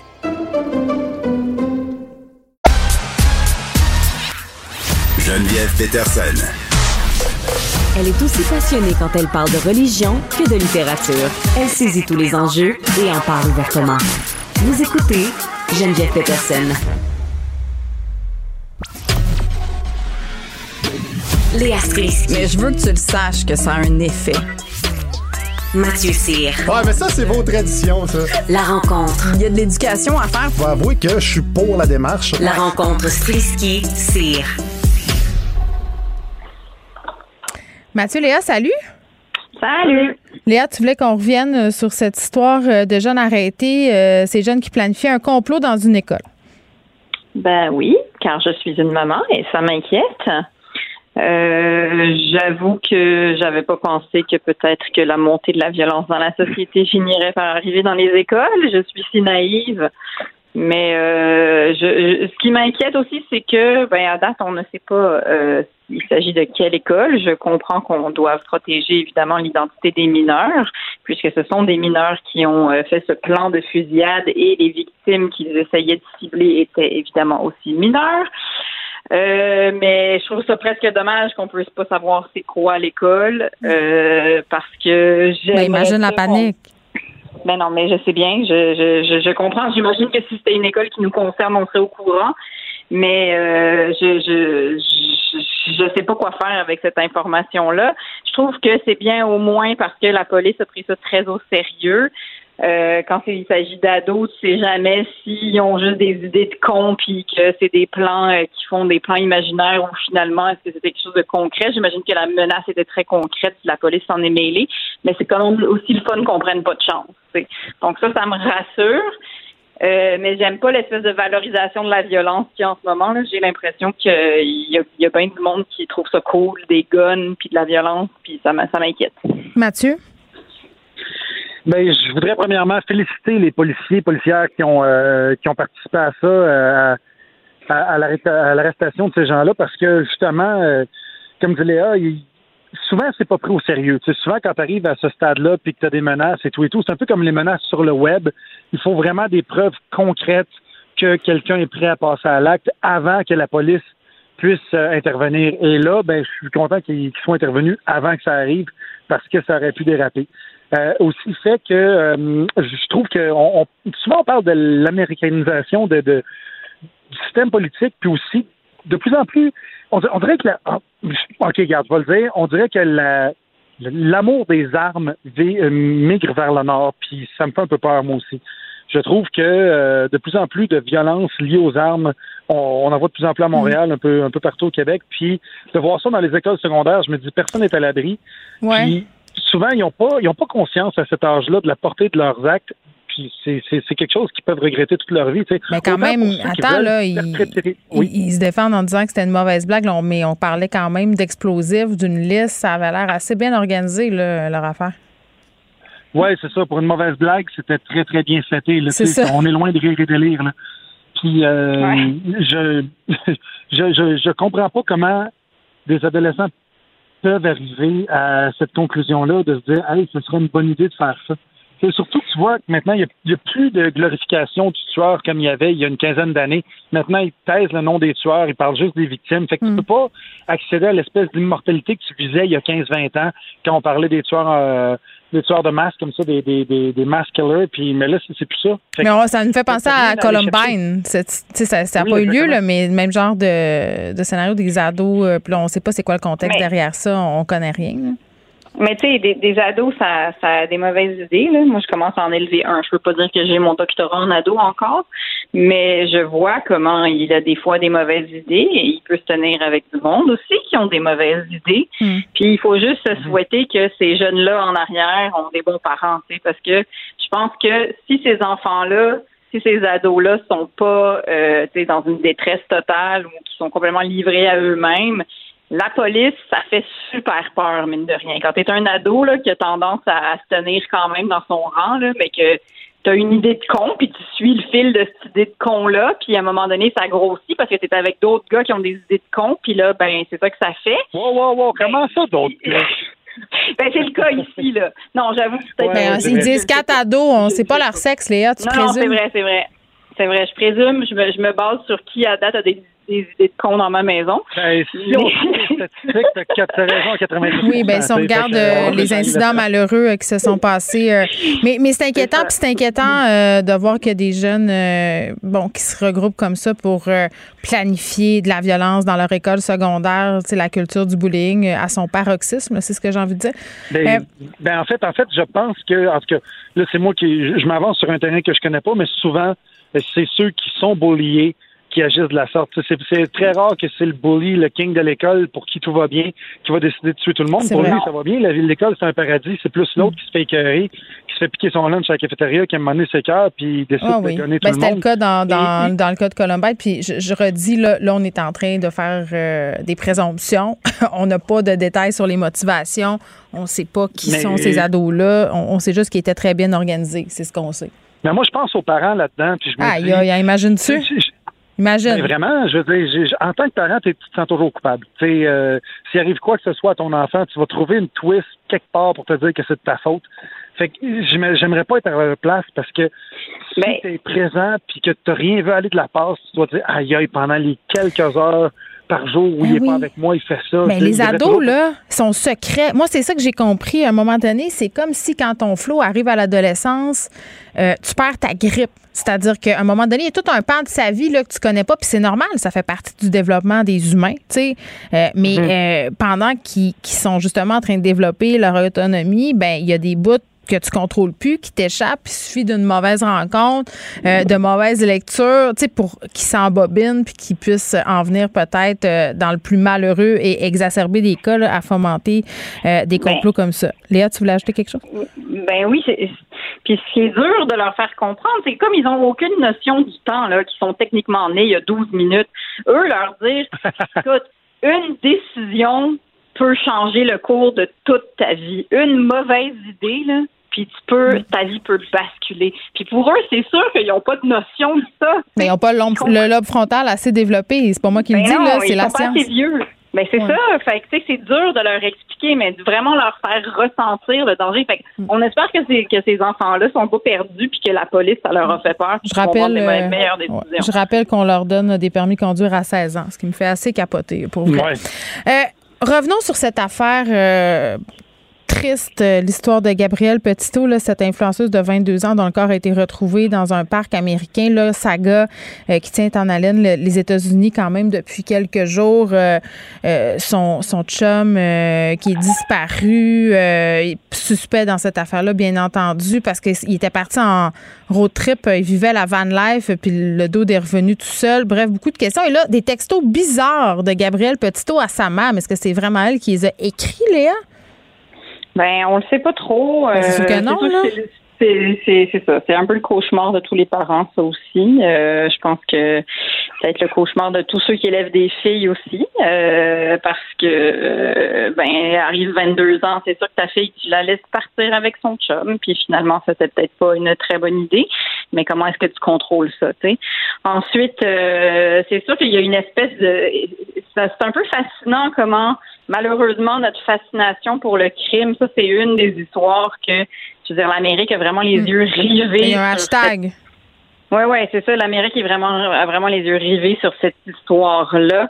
Euh, c'en est presque hum, romantique, pas dans le sens amoureux du terme, là, mais c'est juste que, tu sais, on dirait que le narratif s'enflamme, puis ça correspond à trop de choses de notre époque moderne, là, le Mm. symbole de la belle blonde, 22 ans, influenceuse sur Instagram. qui Est-ce qu'on capoterait autant si c'était pas une belle blonde de 22 Mais non, ans, Mathieu? Tout à fait, tout à fait. Tu sais, c'est c'est euh, c'est la loi de c'est la loi de Disney World là, tu sais, la princesse de Disney avec les yeux gros comme des pastèques. Puis moi, ce qui me désole là-dedans, c'est que justement, tu sais, si c'était une informaticienne, jamais on aurait dit sa job là. On dit une influenceuse de 22 ans, aller les photos, tout ça. Ah, mais attends, ça, c'est. Attends, tu mets tellement, tu mets tellement le doigt sur quelque chose, là. Les, les médias se sont servis de ces photos euh, pour faire du clickbait alors qu'on cherchait son Tout corps. Terrible, terrible. C'est tellement mal fait. C'est tellement mal fait. Puis, je, veux dire, si ça avait été quelqu'un qui vit une vie plus, entre guillemets, normale, une personne qui a l'air plus average, ben, il n'y aurait rien de ça qui arriverait. Tu sais, ça me fait penser à quand il y avait le, la, la belle voleuse il y a une couple d'années. Puis Ah euh, oui. il avait fait des photos de la Ben fille oui. qui volait, elle faisait des vols, euh, introduction par infraction. euh, Ou les filles qui ont trafiqué de la coke un peu partout, là, en bateau, là, à travers le monde, là. Ça aussi, on, a- on Ben, est allé faire sa photo. Ben exactement, tu sais, puis c'est ça, ça verse vraiment dans le sensationnalisme à cause de ça. Et moi, justement, je reviens aux parents tantôt quand je parlais des parents, des adolescents. Mais encore une fois, être le parent de cette fille-là, je serais en tabernacle, dis-je, pour ne pas sacrer, contre les médias, justement, que je, dirais, écoutez, là, oui, elle gagnait sa vie en, en ayant des likes, tout ça, mais c'était son choix lorsqu'elle était vivante. Maintenant qu'elle est décédée, est-ce qu'on pourrait, s'il vous plaît, avoir un peu de respect là-dessus? Est-ce qu'on pourrait juste laisser faire ça, puis Hmm. garde, arrêtez de feeder euh, les médias avec son, son feed d'Instagram, justement, puis faites juste dire que ma Ouais. fille est décédée dans des circonstances inconnues. Ben, dans une on- on- circonstance possiblement de violence conjugale, c'est ce qui l'hypothèse qui est envisagée en ce moment. Puis déjà, j'imagine que Netflix a ses droits sur cette histoire-là, ce qui est terrible, Léa. Mais aussi, après, il va falloir qu'on se pose la question sur éthiquement, c'est quoi la responsabilité des médias sociaux? Parce qu'à partir de- on le vit nous-mêmes dans le, dans, à notre petite échelle euh, au Québec. À partir du moment où tu mets une photo sur ton Instagram, il y a plein de médias qui pensent qu'ils peuvent juste la prendre, tu sais, qui peuvent juste faire un article avec. Par exemple, tu mets une photo de tes enfants à l'Halloween déguisés, puis là, il y a, a quelqu'un qui, qui le prend puis qui fait un article de comme Léa Streliski qui déguise ses enfants en ça à l'Halloween, regardez comme c'est cute, whatever. Toi, tu donnes jamais ton consentement de ça, tu sais. Fait que est-ce que. Mais il y a une correct, éthique. ça? euh, Ben attends, il y, a- il y a quand même une éthique dans les médias sur la reprise de photos, sur des comptes Instagram ou sur Facebook, même la reprise de statut. Là, c'est parce que ce que tu poses qui est public, techniquement, ça t'appartient plus.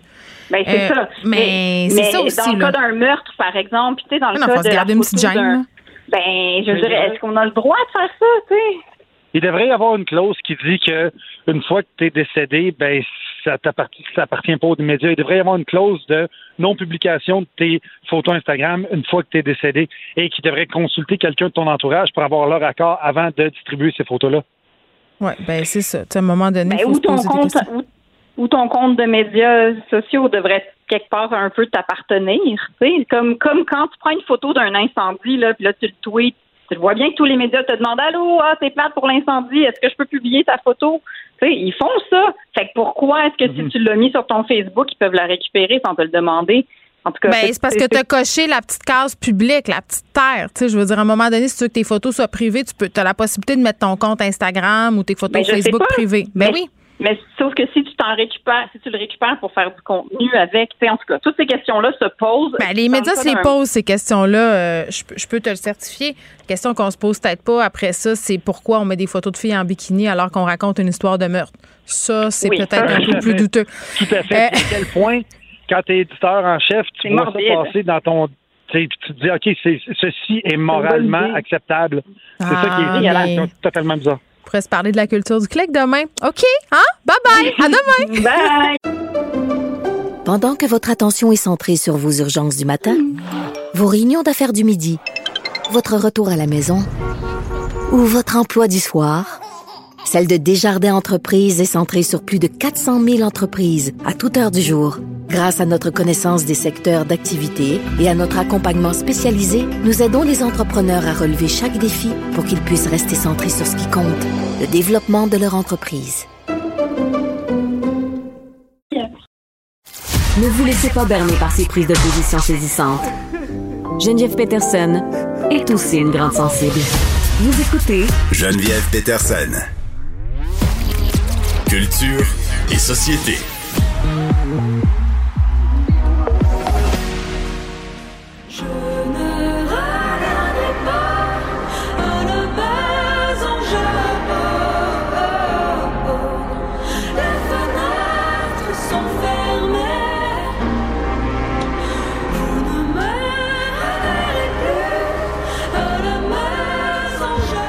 Anaïs Gertin-Lacroix, Claude Pelgag.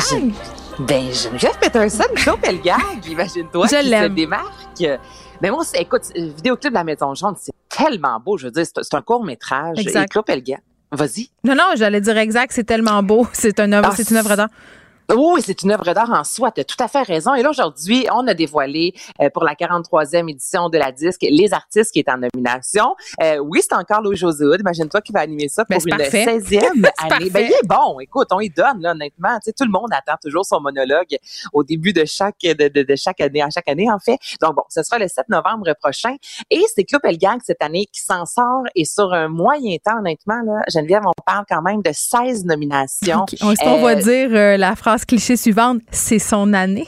C'est ça. je m'en allais dire ça aussi peut-être pour Fouki. C'est son année. Et là, bon, 16 nominations, ça, c'est euh, avec toutes les galas, parce qu'il y a le premier gala, il y a le gala du dimanche. On sait que c'est un peu comme les Gémeaux maintenant. Ma C'est un festival a là, euh, à chaque semaine. On a entendu entend François? Legault euh, qui disait que sa patience avait Patience, atteint des euh, limites. là. Moi, le, le mélange Claude Pegag et François Legault dans le même. Il y a quelque chose ici. Je pense qu'on vient de créer quelque chose. En tout cas, Max. vient de créer un- Max continue à faire du mixage sonore pendant l'émission puis nous sort des petites perles comme ça. Moi, je suis toujours ouverte, mon Max. Continue. Ben écoute, hein, on est on en a pas plus que ça euh, pour nous déstabiliser. Poursuis, Mais- Anaïs. c'est ça, donc 16 nominations. Alors, c'est peut-être son année, comme tu dis, Claude Pelgag. Il y a Charlotte Cardin aussi, euh, qui récolte euh, 10 nominations, dont l'album anglophone de l'année. S'en est suivi de près avec Louis-Jean Cormier, Fouki, les Cowboys fringants, ou encore Vincent Vallière. Donc, tu sais, honnêtement, est-ce qu'il y a beaucoup de surprises dans tout ça? Non. Tu sais, est-ce qu'il y en a se Ben, dit, moi, je pense, j'aurais pensé que Charlotte Carlin euh, allait venir. être la grande reine de la patente. Mais Charlotte Cardin, c'est en anglais, ma chère. Ah oui, je comprends. C'est Ben ça oui. qui se passe. Tu sais qu'à cause de toi, Cardin. tu sais qu'à cause de toi, hier, j'ai écouté les Fujis non-stop en prenant une marche avec mon chien. Genre 40 c'est minutes de parfait, Fujis. ça. C'était des faiseurs de hits. Je, je retire un peu. euh, je pense que j'ai le goût qu'ils reviennent. T'es prête? je retire ma parole. Euh, tu voulais euh, conclure sur Charlotte Cardin? Ben écoute, mais, mais c'est ça, c'est en anglais, ok? Geneviève, Oui. donc elle peut pas évidemment être partout. Euh, Il y a peut-être Fouki là, aussi, là, je vais reprendre ta phrase, c'est son année. Oui. Fouki, euh, bon, euh, nomination album rap, interprète masculin de l'année, chanson de l'année avec Alicia Moffett. Donc tu sais, on l'a vu un peu partout, là, lui qui s'en va à Star Academy. Donc il y a quelque chose de beau quand même là-dedans de voir une Claude Pelgag. Mm. Euh, on s'entend que tu sais, c'est pas, sais, elle a un style particulier là, Claude Pelgag. Donc j'aime ça moi quand les artistes comme ça font jaser, décolle plein de nominations, récolte plutôt plein de nominations et c'est pas elle qui joue nécessairement euh, à la radio. Donc ça, j'adore ça. Euh, idem pour Fouki, il y a quelques chansons qui jouent à la radio, mais pas Mm. toutes parce que ça parle de drogue sur un moyen temps. Donc ce sont vraiment les Bah. deux là euh, Ouais. qui, qui, qui qui se démarquent cette année. Bon, euh, on se parle de Yuma Thurman, mais un sujet pas mal plus dramatique. Là. Ben, dramatique, oui. Pas besoin de petite musique non plus derrière, parce qu'il y a quelque chose de beau aussi là-dedans. Ben oui, Moi, bien quand sûr. les artistes, c'est ça, prennent la parole. Euh, la seule chose, en fait, c'est Uma Thurman qui a euh, rédigé un beau message dans le euh, Washington Post euh, parlant qu'elle s'est déjà fait avorter, euh, qu'elle a commencé sa carrière jeune alors qu'elle avait 15 ans. Elle est rapidement tombée enceinte. Là, elle dit qu'à ce moment-là de sa vie, elle pouvait pas offrir à un enfant là, vraiment un rythme de vie. euh, elle, elle pouvait pas devenir mère. Donc, elle s'est fait avorter. Elle a décidé de, de prendre la parole en raison de ce qui se passe au Texas. La seule affaire Ben, qui vient me chercher un petit peu, là, Geneviève, là, c'est qu'elle révèle, euh, elle dit en gros, je vous révèle mon secret le plus sombre. c'est pour ça que je disais dramatique. Ça avait l'air dramatique Moi, pour elle de nous, de nous révéler ça comme si c'était la pire des choses. Ben, il y a des femmes pour qui, des, des hommes dans le sens, il y a des couples pour qui c'est c'est la pire des choses, se faire avorter. Tu sais, moi, j'ai des amis qui, encore à ce jour, disent, mon Dieu, mon enfant aurait 5 ans, mon enfant aurait 6 ans, mon enfant aurait 7 ans.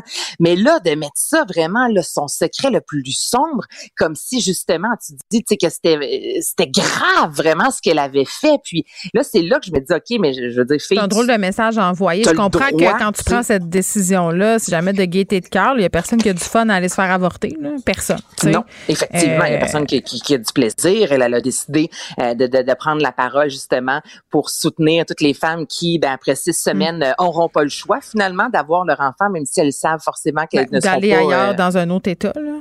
Ou d'aller euh, dans un autre ouais. État aussi. Là. Il y a moyen de prendre une voiture ou un autobus, mais ça reste quand même spécial, là, tu sais, ce qui se passe au Texas. Mais c'est vraiment ça. Sais, moi, que tu prennes la parole, OK, que tu as envie d'en parler pour dire que tu apportes ton soutien, tout ça, ça me va. Mais le secret le plus sombre, c'est venu vraiment Ben, comme c'était dramatique, c'est ça, comme c'était une grande confession. Oui, oui. Donc, euh, on comprend l'intention. comprend l'intention, mais peut-être que le message euh, a été communiqué Ben, de façon un peu drôle. C'est déjà un peu Ouais. tabou, Geneviève, quand on parle d'avortement. Il y en a qui vont être gênés de le dire justement de peur d'être jugée. Une de mes Ouais. amies journalistes, elle avait fait un reportage à la télévision puis trouvé une fille qui acceptait Ah, mais moi, je l'ai fait, Anaïs, euh, pour Châtelaine. là. J'ai fait un reportage euh, sur des témoignages de personnalités publiques qui s'étaient fait avorter. Les téléphones que j'ai faits là, pour réussir à avoir quatre Ben, personnalités publiques qui allaient en parler. Puis la réponse qu'on me donnait, c'est c'est pas bon pour mon image. Hum. Euh, des gérants, des gérantes qui me disaient, ben non, je vais pas dire que mon artiste s'est fait avorter. Ça va avoir des impacts négatifs sur sa carrière. Puis on parle pas de v'là 20 ans, là, on parle de v'là 5 ans. Ben écoute, moi j'ai déjà, j'en ai déjà parlé dans un reportage. Écoute, ben j'étais jeune, puis c'était vraiment pas un bon moment. Et j'ai les, les gens autour de moi, c'est ça, des messages sur Facebook. Ben oui. Jacques m'a dit, mon Dieu, t'es donc bien courageuse. J'étais là, de quoi je suis, courageuse? Je veux dire, je, Mm. je, je ne suis pas pour les filles qui euh, se font avorter euh, 35 fois parce que c'est un mode euh, vraiment de Ah, contraception. mais il existe regarde, vraiment ces filles-là? C'est l'infime il y en a, mais gars. C'est c'est ça. De là, bref. Fait que son message de dire c'est mon secret le plus sombre, ça aide pas à la cause. C'est venu me chercher. Mais c'est encore tabou. Non, mais je comprends parce que je suis absolument certaine là, que suite à notre discussion, on va avoir, on va- moi, je vais en recevoir des messages parce qu'à chaque fois qu'on pas en parler. à chaque fois qu'on parle d'avortement, euh, il y a des gens pro-vie qui sont très, très prosélytes, qui, qui écrivent, qui disent euh, qu'on devrait pas parler de ça. Beaucoup de messages de Jésus aussi là, pour me dire euh, que je devrais aller en enfer. À chaque fois, c'est ça. Moi, je, je le dis, là, je suis jamais passée par là. Euh, par chance, j'ai envie de dire là, puis je- mais je connais beaucoup de gens à qui c'est arrivé, puis on devrait pas avoir honte d'en parler parce que à un moment donné, c'est un droit, c'est un droit qu'on a euh, de user de notre corps comme bon nous semble, et vraiment un recul pour le Texas. Donc, message un peu raté pour Gwyneth, euh, Ouais. pour Gwyneth, pour Yuma Thurman. Anaïs Gertin-Lacroix, merci beaucoup. On se retrouve demain. Tout le monde, merci à toute l'équipe. Je vous laisse avec Mario Dumont. À demain.